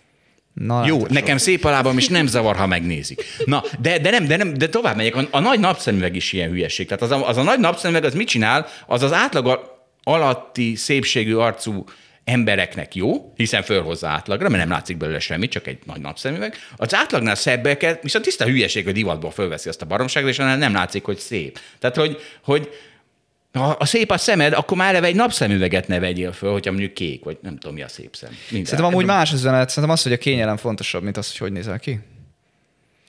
Na, erre mondjál valamit. A te kényelmed nem fontosabb, mint hogy megnéznek a lányok téged az utcán? A szép lábadat? De ez a kettő, ez nem zárja ki egymást. És miért Hát de, egy kicsit kizárja szerintem. A sok ruhába akkor nézel ki jól, ha kényelmetlen. Igen, ez Magas sarkú cipő. Igen. Ez igen. igaz, de az, hogy ne vegyél nap, például napszemüveget venni, például pont kényelmetlen. Jó, hát a, ma- ma- a napszemüveg az nem jó példa. Na, mehetünk tovább elég. Na, és akkor ami igazán érdekes a Birkenstockkal kapcsolatban, az az, hogy hatalmas hírverése volt a nyár folyamán. Nem tudom, tudjátok-e, hogy a Barbie filmben is megjelent a márka. Én láttam. Ráadásul Én nem úgy, láttam. hogy, hogy még ott is átadták azt az üzenetet, hogy a valós világban a főszereplő válassza ezt a lábbelit, ne a magas sarkút, és abba menjen, ez kényelmes lesz. De a magas sarkut akarta, de mondjuk a Barbie Hát volt. Mondjuk a Barbie. Nem, nem, nem, azt akarta. Mindenképp azt akarta. Hát és aki a, sztereotipikus Te Barbie volt. filmet? Persze, hogy Jó láttam. jó van, végre egy képzett ember ül a stúdióban, Balázs, nem egy ilyen... De az a hogy- született, nem tudtunk ilyen Barbie filmeket nézni három óráig a moziba. Hát látod, ez van, nem lehet a családot a, a karrier elé helyezni. Az Oppenheimer sem láttam, meg a Barbie sem. Jó, mondjuk azt nehezebb is megnézni a három órájával, a Barbie egy kicsit A rövidebb. Barbie is állítólag hosszú. Na jó, Szerintem nem na, volt. na mindegy, Visz- szóval, visz- szóval, mindegy. szóval mi van? De hogy tehát elhelyezték benne ezt a termékelhelyezést, nekem egyébként őszintén fel se tűnt. Tehát moziban néztem nagy képernyőn, és most olvastam róla, hogy így, ja tényleg ez ott volt. Tehát én, én nem én voltam itt a célközönség, akinek ezt nagyon be akarták mutatni. Minden esetre ennek elvileg akkora hírverése volt, hogy még ismertebb lett nyilvánvalóan a cég, és így azért könnyebben el lehet elvileg képzelni ezt a nagy értékeltséget, amin kijön, hiszen az IPO-kba szeretnek a, úgy is bemenni mondjuk ugye retail befektetők, hogy ismerem a márkát, milyen izgi, ezt tudom micsoda, és akkor megveszem. Hát nekem föltűnt, azért tűnt föl, mert otthon is van Birkenstock papucs, uh-huh. és a Birkenstock papucs rohadt idegesítő. Ugyanis, hogyha a sötétben az hever a szőnyegen, és rálépsz, akkor simán kitörik a bokád. Míg a, az ikás plüspapucs, az ezzel nem fenyeget, mert az egy lapos valami, az még puha is, ha rálépsz, az nem. De a birkenstok pedig rettegek otthon, hogy mikor jön velem szembe egy birkenstok papucs a, a sötétben. Úgyhogy én részemről én utálom a birkenstok papucsot, és ez tűnt fel ott abban a Barbie filmben, hogy ú, ott az az, az, az. Tehát bennem már egy, van egy ilyen zsigeri félelem a birkenstok papucstól. Nekem azért tűnt föl. Akkor te nem leszel jó Azért. befektető. De ö, igen, minden, én nem akarok birkástok befektetni. Százas péperen, Százas amúgy péperen- sem. Százas péperen kirúgnak, én se szeretnék. kirúgnak nem- a holdalapkezelőbe nem a százas való. péperen. Befektetek a birkástok papucsba. Itt, itt, Valóban Zsolt, vigyázzál. Itt, itt maximum nyolcason lehet. Ne. Hát ez még messze van, de Aztán egyébként ilyen négyes lesz. ki és akkor tudja, ki tudja, lehet, hogy arra a sorsra jut. Mink van most nyolcas péperen, Balázs? Csomó minden. Ja, a Volkswagen az, ör- az örök, örök maximum hatos pépere jut. Az még kevesebb. Igen. Na figyeljetek, mehetünk tovább? Akarsz még erről? Meg vagyok. Mert, mert az, van, van itt még dur, durvaság. Warren Buffett. de, de azt hittem, tehát hát nem beszéljük ki itt a luxusgyártóknak a Mondjál. Hát, hogy tényleg, hogy ez volt a leginkább szeretett szektor, és még azért most is alapvetően szeretik, még ha volt is benne egy esés, hogy ez ugye mindig nőni fog, mert gazdag emberből, meg egyenlőtlenségből egyre több lesz a világban, be, becsatlakoztak a fejlődő piacok, nyilván Kína messze a legnagyobb, de mindenki más is szépen Hát elkezdi a ezeket venni. legfontosabb a növekedésük szempontjából. Igen, és akkor nem tudom, voltam Kuala Lumpurban tavaly ősszel, és azt láttam, hogy ott is a bevásárlóközpontokban ugye ezek a nyugati márkák megtalálhatóak, és szinte ugye ö, muszlim emberek élnek, és ők is ugyanúgy vásárolják ezeket a, a luxus márkákat, tehát teli van maláj, meg indiai, meg kínai emberekkel is a Kuala Lumpuri bevásárlóközpontnak ezek a, ezek a luxus márkái, úgyhogy a, Louis Vuittonnak ez a szerencséje, hogy, hogy strukturálisan valószínűleg egy ilyen elképesztő jó helyzetben van, ez így volt öt éve is, meg, meg valószínűleg így lesz a jövőben is, Persze, ha a kínai ö, növekedés megrecsen, akkor, akkor nem lennék a Louis Vuitton helyében, de ugye ott is arról van szó, hogy de, de hogy a gazdag emberek ezt mégis úgy tűnik, hogy mindig megengedik maguknak. Úgyhogy ez, ez tényleg a turizmus is egy olyan biznisz, ami ez a strukturális szuperciklusban van, vagy hogy szokták ezt írni az elemzők, tehát ez ilyen mindig növekszik. Na hát a, a, a luxusgyártók is, meg a Louis Vuitton is ebben a szerencsés helyzetben van valószínűleg. Igen. Egyetértek. Mondok valakit, aki ellenáll ennek a... Én csak konzumidiotizmusnak hívom. Warren Buffett felesége. Így, Azt, így, így, nem is tudom, így 50-hez közelítve ez a konzumidiotizmus, ez, ez egy ilyen nagyon, nagyon boomer szó, nem? mi, hogy mi, mitől Blum? Konzumidiotizmus. Hát ezt már 15 éve is mondták, nálam 20 évvel idősebbek, meg 30 évvel idősebbek. Na de ez tök bocs dolog mondani, tehát ez nem kell... öreg. Szerintem Ez ez, nem biztos, ez, hogy boomer, azért sok Szer- fiatal is Ez- így szerintem a gondolkodik. fiatalok azok, azok, azok plá, Tehát csak mennek át minimálba. Pontosan ők klímának hívják. Hand, meg, De azt máshogy hívják. De a konzumidiotizmus az egy olyan szó, amit 15 éve használtak, és szerintem azok használják, akik, akik valahogy tagadják a kapitalizmust, hogy azt mondják, hogy a világnak nincs szüksége ennyi kacatra, amit megveszünk. És ez egy, ez egy olyan dolog, hogy persze ez lehet valakinek a szubjektív értékítélete, de hát azért van arra sok kacatra szükség, mert az emberek mégis egyesével úgy döntenek, hogy megveszik. Tudod, és mi? általában ezeknek az embereknek a háztartásában és családjában valószínűleg ugyanúgy megtalálhatóak. Lásd, Zsolt, tessék a Tehát nincs tévénk, nincs tévénk, nincs konzumidiotizmus tévénk. De nem, nem, figyelj, ez az, ami egyesíti, ez az a szó, ami egyesíti a hippit, a zöldet, a, az antikapitalistát, a kapitalistát. Tehát azért, azért tehát, hogy Hidd el, a 20 éves nem használja ezt a szót, hogy de, konzumidiotizmus. ér, de, ugyana, de ugyanazt De a jelenséget gyűlöli. Nem, tehát tehát- nem, A jelenséget gyűlöli. a jelenséget... Én csak a fogalmat támadtam, Ja, értem. nem a jelenséget. Na jó, akkor, akkor de, hát, de hát mivel Warren Buffett felesége, Astrid jön a témába, ezért, ezért jogosan boomer szavazhatok. Eh, Astrid hallották, hogy a, mi ez? Volt egy ilyen, a bill- billi- billion, ez a milliárdosok nyári táborában, Sun Valley-ben hallották, hogy panaszkodik, mert négy dollárba került egy kávé, és ezért ő otthon egy, egy font kávét tud kapni, mondta ő, és és vicces, ugye Warren Buffett, az, meg nyilván a felesége is, az híres erről, hogy még mindig ugyanabban a lakásban él, amit 1958-ban vett 30 ezer dollárért. Bill Gates mondta, hogy ő ő ugye ő nagyon régóta barátok, és volt olyan, hogy a McDonald'sban Bill Gates, Warren Buffett előhúzta a kupon, a kupon füzetet, és, és izét mit tudom én mit csinált, lefaragott az árból. Tehát, hogy egészen elképesztő az a család, Na, ehhez mit szóltok? Én megnéztem, a, már többször is megnéztem, mert ezt már nagyon sokszor adtam, hogy ugyanott lakik. Tehát azért elég jól néz ki ez a ház. Nem sanyargatja magát, szerencsére egy. Jó, de hát azért, amikor a világ leggazdagabb embere lesz, akkor biztos találsz egy jobb házat, mint amit a nem a világ leggazdagabb embere. Fel, felújította többször. Na de jó, de a Hát elhelyezkedés. jó, de most az, azt meg lehet érteni, hogy nem olyan fontos neki. Most, hogyha én nem, nem tudom, hogy ő így, így honnan jött, de hát na- nagyon gazdag családból? Nem tudom, Nem nem. hiszem. Nem.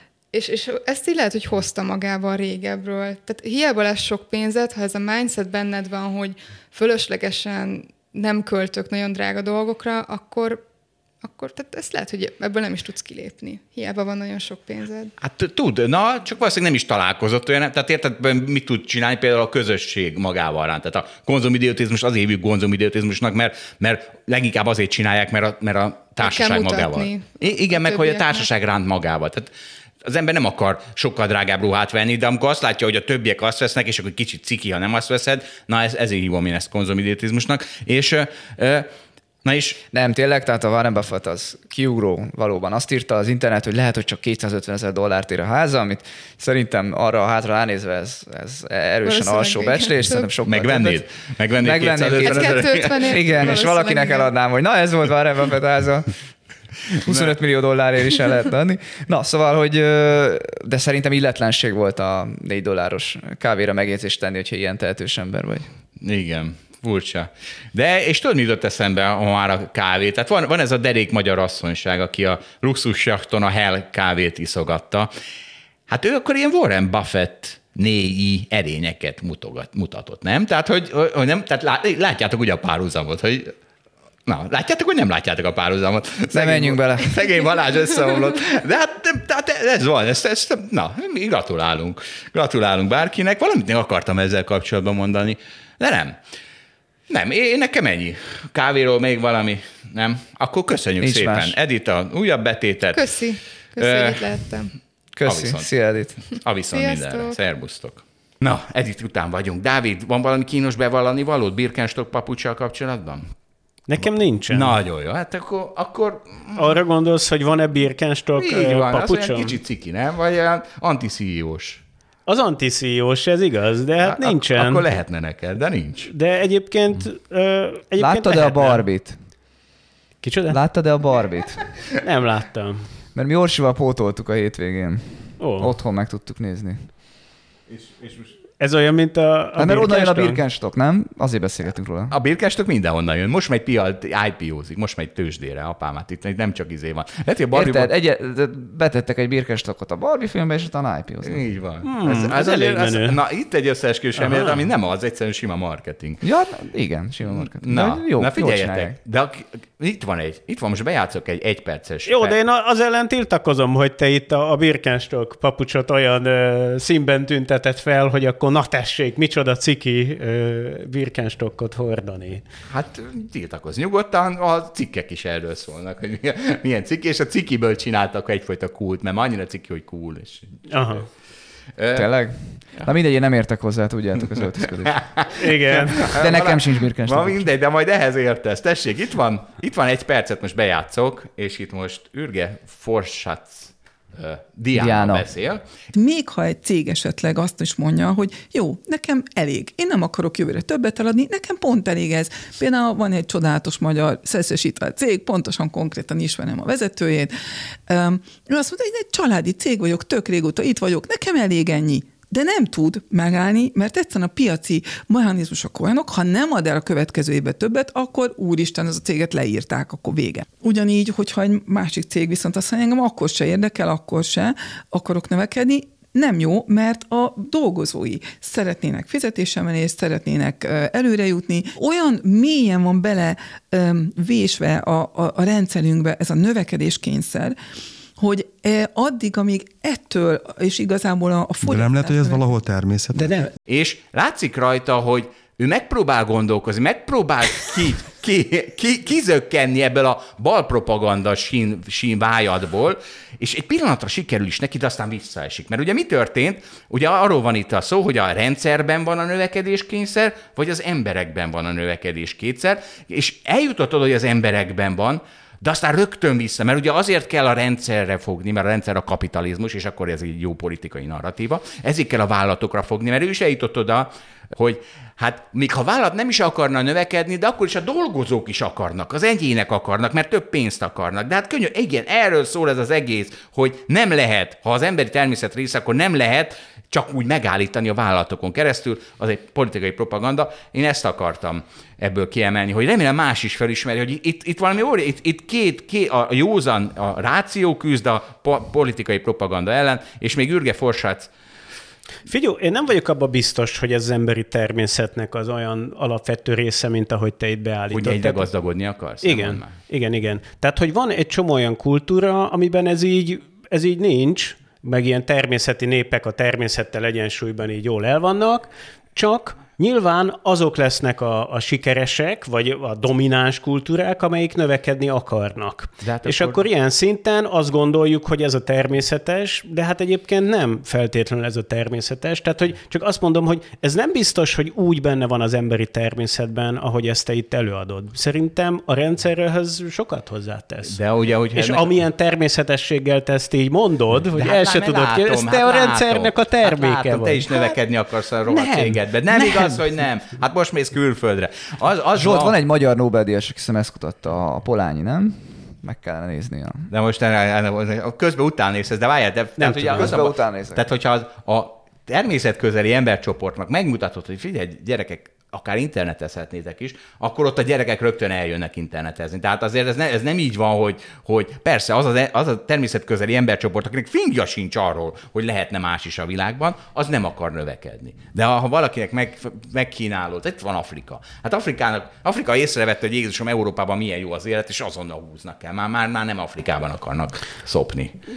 Nem tudom, tehát hogy valószínűleg ez megint egy nehéz téma ahhoz, hogy, Nem, hogy ebben ilyen, téma. ilyen egyértelmű választ tudjunk mondani. Én ezt csak azért hoztam, mert ebben a, a Forsác Diana... Tehát- ö, Azt mondod, hogy ha kivesszük a természeti népből egy embert, és betesszük ebbe a rendszerbe, Akkor hirtelen Akkor itt természetközeli hirtelen majd- lenni. hirtelen majd ó, növekedik. inkább internetezni Nem akar. tudom, tehát hogy ebben én nem vagyok teljesen biztos. Hát menjél el egy hippi fesztiválra. Én nekem ott nem az a feelingem, hogy ezek a csávók ott így De azok nem, növekedni akarnak. azok nem a, azok nem a, a rejectek, akik, akik, akiknek nincs más ö, lehetőségük, mint hogy jaj, csináljuk a nem növekedést, mert a növekedésben olyan béna vagyok. Tehát, hogy Nem, szerintem a, nem. Nem, Nem, a nekem nem lusták, így tűnik. Nem, nem, nem. Nem. A hippik nem lustáknak tűnnek neked?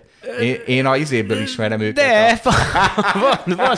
Nem, egyébként nem lustaság, amit, ö, amit ö, hogy hívják ezt a filmet? Tudtál meg valamit Balázs közben? Nem, ezek a polányiak többen vannak, és összekevertem őket. Úgyhogy amikor nem készülünk, akkor, akkor mindig valami keveredés lesz. De majd... De majd nem a Csingszentmiályi Mihályra gondolsz? Nem, valami nem, nem. Én meg a nagy Lebowski-ra gondolok, ha már itt Nobel-díjasokról van szó, és ő, ő a lippi kultúra kiváló megtestesítője. Tehát más a fontos. Nem azt mondanám, hogy lusták. Azt mondanám, hogy más a fontos. Egy szép karkötőnek az elkészítése az sokkal fontosabb, mint sem, hogy növeljük a profitot meg az árbevételt. Hmm.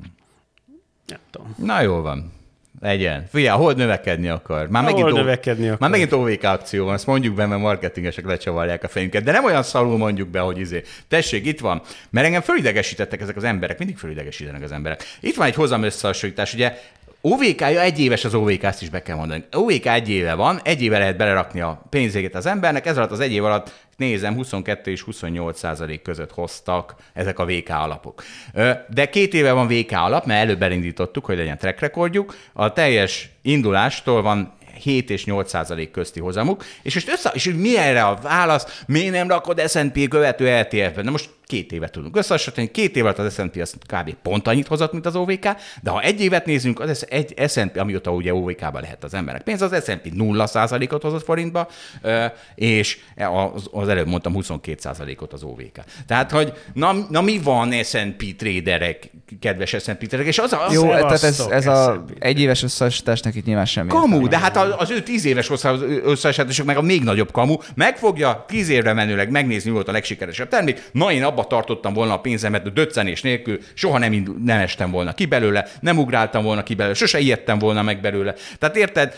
És Képzeld, még a kötvénytréderek is ilyenek. Tehát elképesztő volt, ilyen kom- te írtál egy cikket, és akkor oda kommentelte valaki, de miért nem mutatjuk ki, hogy ez alatt az idő alatt a kötvényekben milyen hozamot lehetett volna elérni. És akkor mondom, jó, mit tudom két évről volt. Szóval oda raktam, hogy két éve a két éves kötvény hozam, ma mit tudom évi 5% volt mondjuk, nem tudom mennyi. És, és akkor fölháborodott, hát te nem nézel ilyen hülyének engem, hogy két éve a két éves kötvénybe ülök be. Hát nem ezt kértem, hanem hogy nézd meg, hogy hónapról hónapra, melyik hónapban, melyik kötvényben lehetett a legjobb hozamot elérni, na én mindig abban ültem volna. Mondta ezt a csávót Facebook kommentben, érted? Tehát, hogy, hogy ő, ő, tudta volna, hogy a következő egy hónapban mindig melyik kötvénynek a legjobb a hozama, és mindig abba ugrált volna át. Na de erre ugye azt lehet mondani, hogy nem tudunk mindenkinél jobbak lenni, hogyha valaki ilyen jó befektető, akkor mi nem akarunk neki dolgozni, hiszen ha ő mindig tudja, hogy melyik kötvényből jön, akkor, akkor a, neki kéne Akkor menjen el New Yorkba dolgozni, és ott egy a havi 1 millió dollárt fog keresni. Ez, ezt üzenem, de hát itt úgy látom, itt a 10 millió kötvénytétel ország. Ha kiürül az ország, hát a, a, a, meg 10 millió kötvénytételre nem biztos, hogy a Wall Street-en szükség van, de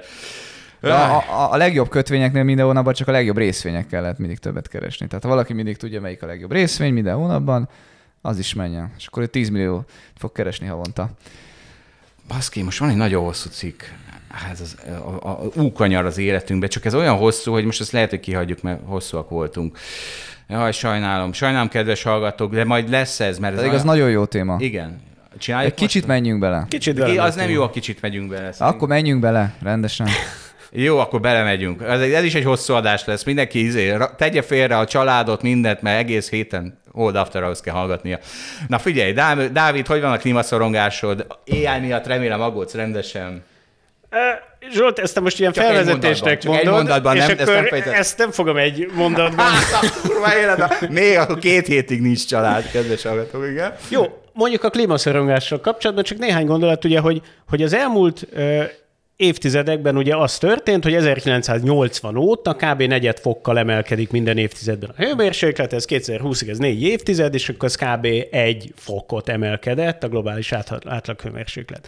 És ugye most azt láthatjuk, nem tudjuk persze egészen, hogy minthogyha ez, ez így lehet, hogy változik, nyilván csak egy rövid távon lehet gondolni, de hogy ebben a rendszerben visszacsatolások vannak, és azokat nem láttuk eddig működni, egy ilyen lineáris függönyt láttunk eddig. a És minthogyha most mostan ez a visszacsatolás elindul, és például felhívnám arra a figyelmedet, hogy az Antarktisznak a jégtakarója, ami most a legnagyobb, tehát most van ott a télnek a vége, az egy millió kilométerrel kisebb, és ez nem csak, tehát ez így önmagában, ez így, ez minden, így nem olyan sok. Ez minden egyes érved amellett szól, hogy hagyjuk abba a széndiokszid kibocsátás csökkentést, mert az száz év múlva lesz hatása, hűtő hatása, és azonnal kezdjünk el geoengineeringezni, meg carbon capture Mert az a kettő, ami villámgyorsan 10-20 év alatt. De Zsolt, ezen dolgoznak emberek. Ha nem annyira hatékony lenne, nem akkor bele, tudnánk Dolgoznak, róla. de milliómod annyit dolgoznak, mint a széndiokszid kibocsátás csökkentésen, ami ezeken a problémákon, amik valóban problémák, és Dávid mondja, semmit nem segít. Az, a, a, ez ha széndiokszid kibocsátáson tökölünk, akkor száz évig még folyamatosan emelkedik a hőmérséklet, minden klímamodell szerint. Tehát, na, de nem menjünk ebbe bele, mert megőrülök. Ha megmondom, mibe menjünk bele, mert azért akartam... Ez mert... az ugörbének nincs köze a klímához. Aminek a mihez? Az úgörbének nincs Igen, csak a, nincs, a Zsolt ezt most elhozta. Dávid Igen. ide, ide, ide ú, Te, te ide, hoztad. Én, én ízéltem. Na, de mert azért, mert megmondom miért, mert a neurotikus emberek, egy ekonomist cikk van, és az úgörbe, hogy az ember arról fog szólni, hogy az emberek miért fiatalon azt hiszik, hogy boldogok, de igazából öregen boldogak, és 40-50 évesen a legboldogtalanabbak. Na, a neurotikus emberek, kedves Dávid, a klímarettegők és szorongók, akik hajlamosak a buntudatra, a haragra és a szorongásra, általában boldogtalanok. Ez több, mint egy tautológikus megfigyelés az emberek hangulatáról, amikor közvélemény kutatók vagy közgazdászok kérdezik őket az érzésekről. Ez ezzel szemben az, hogy az embereket hosszú éveken át követő tanulmányok mutatták ki, hogy a neuroticizmus stabil személyiségjegy, és jól jelzi előre a boldogság szintjét. A neurotikus emberek nem csak negatív érzésekre hajlamosak, általában alacsony érzelmi intelligenciával is rendelkeznek, ami miatt rosszak a szociális kapcsolataik, megint csak boldogtalaná teszi őket. De nem ez a Ó, baszki, ez nagyon hosszú cikk, gyerekek. És ezt mind fel akarod olvasni? Hát ne olvast föl, a lényeget mondjuk De el, nincs, hogy... ez az, hogy ennek minden bekezdés egy lényeg. Tehát ez, ezért... Akkor olvasd, olvasd, olvasd. Dessék, a, a, a, a Azok az emberek, akik szeretnek csapatban dolgozni, és De várj, ezt most az egészet fel fogod olvasni, és utána majd így... nem tudom, hogy de. Nem, nem, mondja, hagyj olvassa fel. Jó, nagyon jó. Azok, akik szeretnek csapatban dolgozni és élvezik a bulikat, általában boldogabbak, eh, mint azok, akik napközben bezárják az iroda ajtaját, és esténként otthon meghúzzák magukat. Mindenki húzzon vissza az irodába dolgozni. Aztán ott van a körülmények szerepe. Ugye most arról beszélünk, hogy mitől boldog egy ember. És az emberek életében mindenféle dolgok, például a kapcsolatok, az oktatás, a jövedelem, stb. ez mind befolyásolja. A házasság például jelentős felemelkedést ad az embereknek, de nem olyan nagyot, mint amit a munkanélküliségből fakadó rossz kedv. Tehát a rosszabb munkanélkülnek lenni, mint jó házasnak. Amerikában a feketének lenni korábban alacsony boldogsággal járt együtt, de a legfrissebb adatok szerint ma már nagyobb boldogsággal jár együtt. Azok az emberek, akiknek van gyerekük, kevésbé boldogok, mint azok, akiknek nincs. Ezt, ezt a képzettebb emberek boldogabbak, de ez a hatás eltűnik, ha jövedelmet is figyelembe vesszük. Magyarul lehet, hogy a jövedelem miatt boldogok, és nem a, nem a képzettség miatt. Más szóval úgy tűnik, hogy az oktatás boldogá teszi az embereket, mert gazdagabbá teszi őket, és a gazdagabb emberek boldogabbak, mint a szegények, bár az, hogy mennyire, az viták forrása. Tessék, ilyenek. Aztán ott van az életkor. Ha megnézzük egy csap, megkérdezzük egy csapat 30 éves és egy másik csoport 70 éves embert, hogy szerintük melyik csoport lesz boldogabb, mindkét csoport a 30 évesekre fog mutatni. Ha megkérjük őket, hogy értékeljék a saját jólétüket, a 70 évesek a boldogabbak. Az akadémikusok idézték Pete Tow- Townshend dalszövegét, ez nagyon jó, ez a The Who tagja. The Who az egy együttes.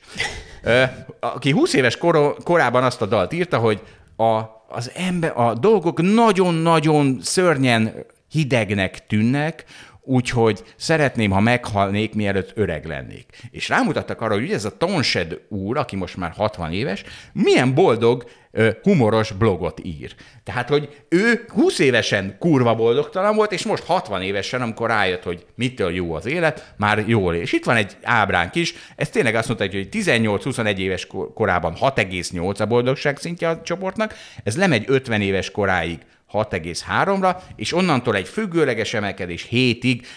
Dávid, mi vagyunk a mélypont. Mi vagyunk a mélypont, De, na, de ezt csak akartam mondani, nem tudom, melyik őtöknek rosszabb, nektek vagy nekem, mert ti most a mélyponton vagytok, de nektek egyre jobb lesz. Így van. Nekem Így meg van. még vagy 20 évig egyre rosszabb. De ez most a 15 év. ráció, amiről beszélsz. Tehát mi tudjuk, hogy mi jó arány. Én, tehát figyelj, én ennél csak folyton boldogabb leszek, akkor itt, mi lesz itt? Kicsattansz itt a boldogságtól. Kicsattanok itt az ajtón. Ajaj, kell még egy podcast. A végén még elégedett leszel a családoddal. Nem, a feleség, gyere. Mind, mindennel elégedett leszek, hát nem hiszem el.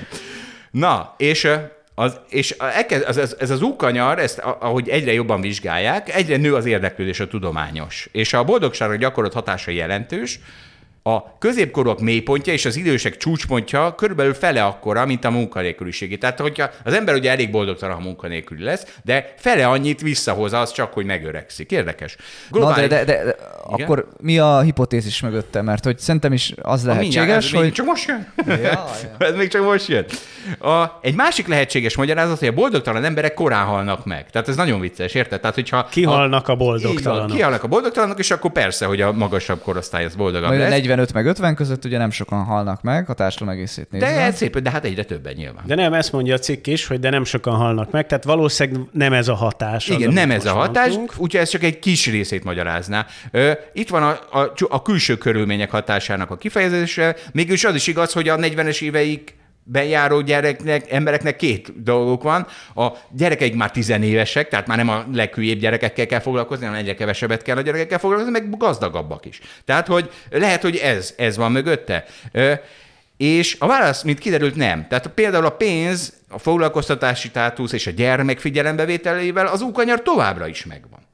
Értitek? Tehát, hogy nem, egy tényleg a korból fakad ez az egész, de mindjárt mondja ezt tovább. Tehát a középkorok nyomorúságát kö- követő növekvő boldogság nem a külső körülmények, hanem belső változások eredmény.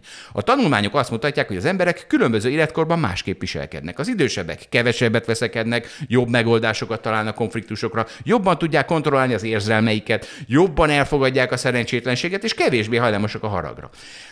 A, egy vizsgálatban például arra kérték az alanyokat, hogy hallgassák meg azokat a felvételeket, amelyeken állítólag becsmérő dolgokat mondanak róluk. Az idősebbek és a fiatalabbak hasonlóan szomorúak voltak, de az idősebbek kevésbé voltak dühösek, és kevésbé voltak hajlamosak ítélkezni, mivel úgy vélekedtek, hogy nem lehet mindig minden embernek megfelelni. Ez a bölcsesség egyből fakad.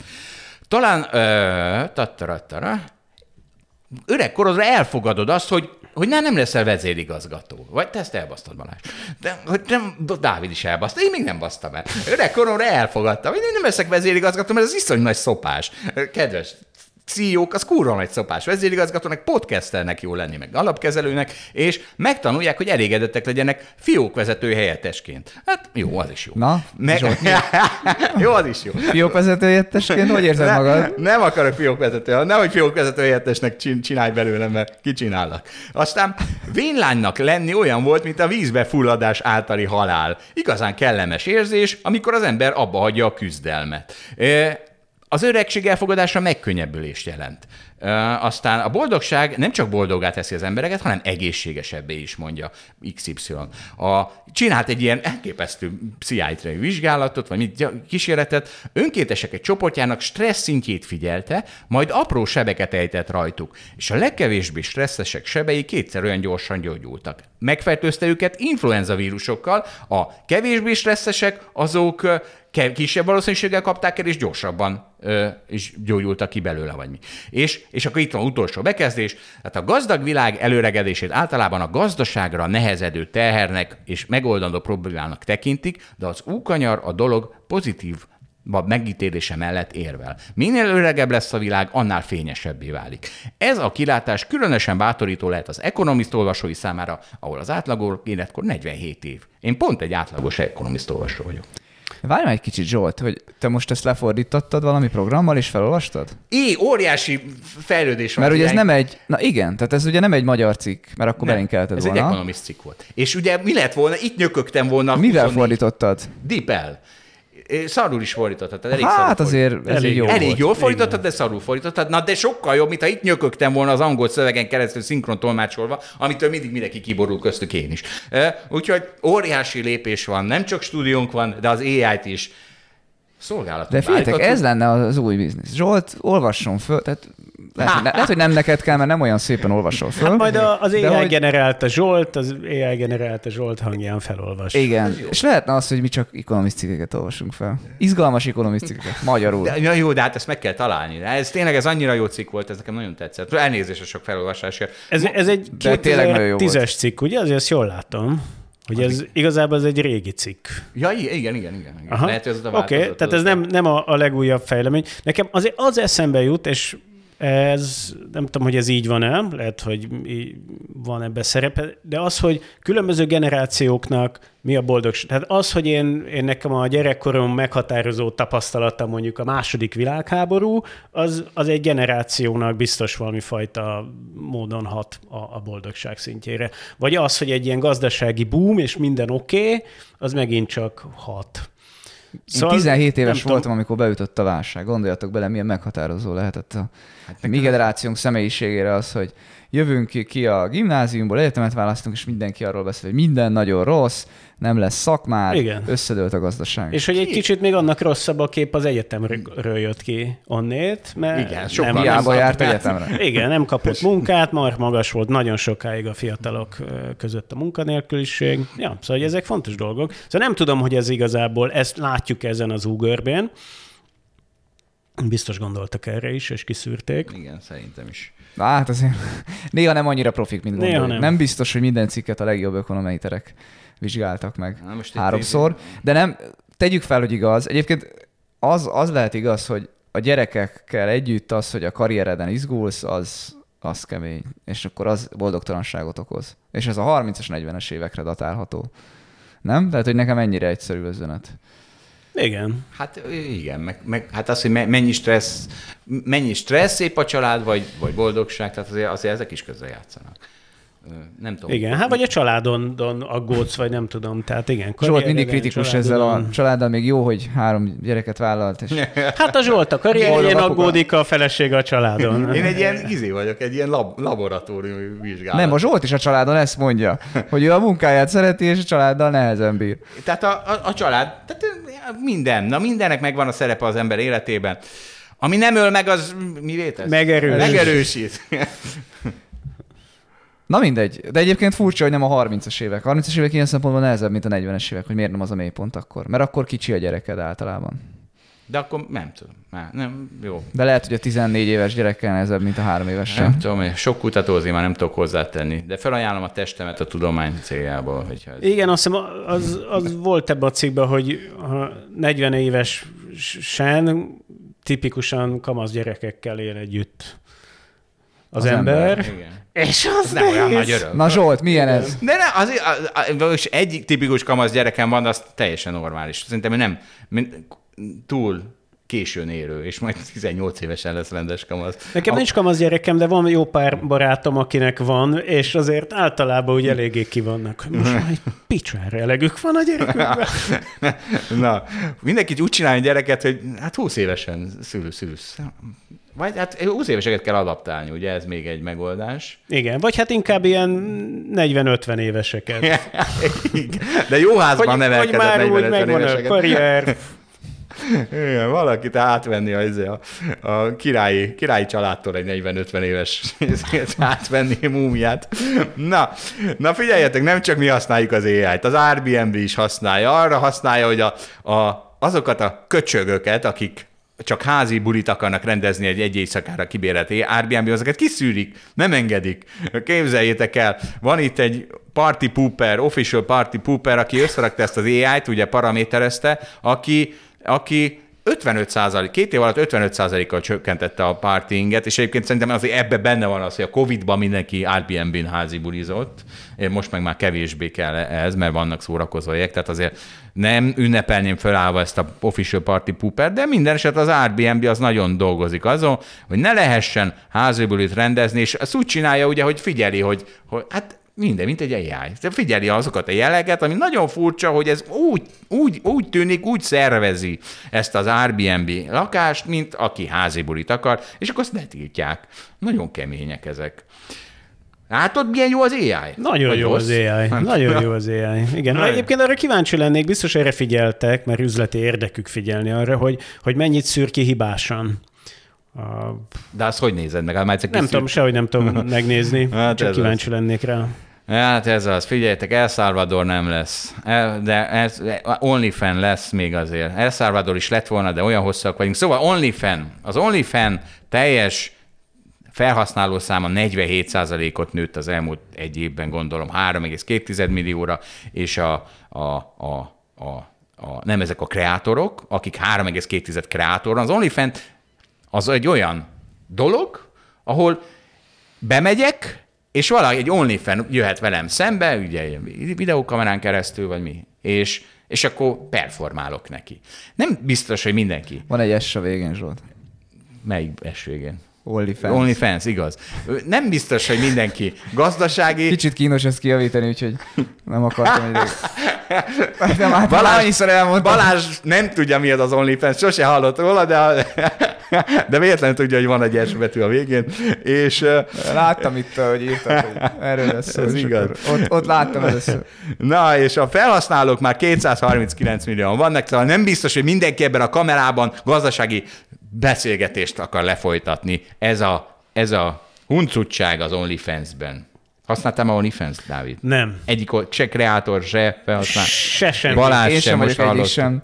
De hogy nem, ér, nem értettem az üzenetedet egyébként. Növekszik a cég, AI, mi, nem tudom mi a cég. Airbnb is növekszik, egyre jobb lesz. De mindegy, nem értem, hogy az AI-nak most ez hogy volt köze. De Minden, az. AI-nak mindenhez köze van. Az, hogy az minden, majd a hallgatók megírják, hogy ennek mi köze van az AI-hoz. Jó.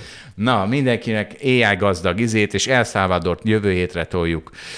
Úgyhogy, mert ott a 15-ére esett a murder rate. Na, Mindenkit bezártak a börtönbe. é- Na most nem beszéljük Na most meg, ezt nem arról beszéljük ki, szó. mert nagyon durva a téma. Mindenkinek gyilkosságmentes hétvégét kívánok, amint azt az El Salvadoriak már megélhetik. Na, ti A viszont kívánok? hallásra, sziasztok. Sziasztok. Szervusztok! Köszönjük, hogy velünk tartott a Hold After Hours mai részében. Ha tetszett a műsor, kérjük értékeljen minket, és iratkozzon fel csatornánkra, hogy azonnal értesüljön legfrissebb epizódjainkról. Az adással kapcsolatos részleteket és az említett cikkeket, ábrákat keresse a Hold blogon. Ez volt a Hold After Hours. Tartson velünk a következő adásban is!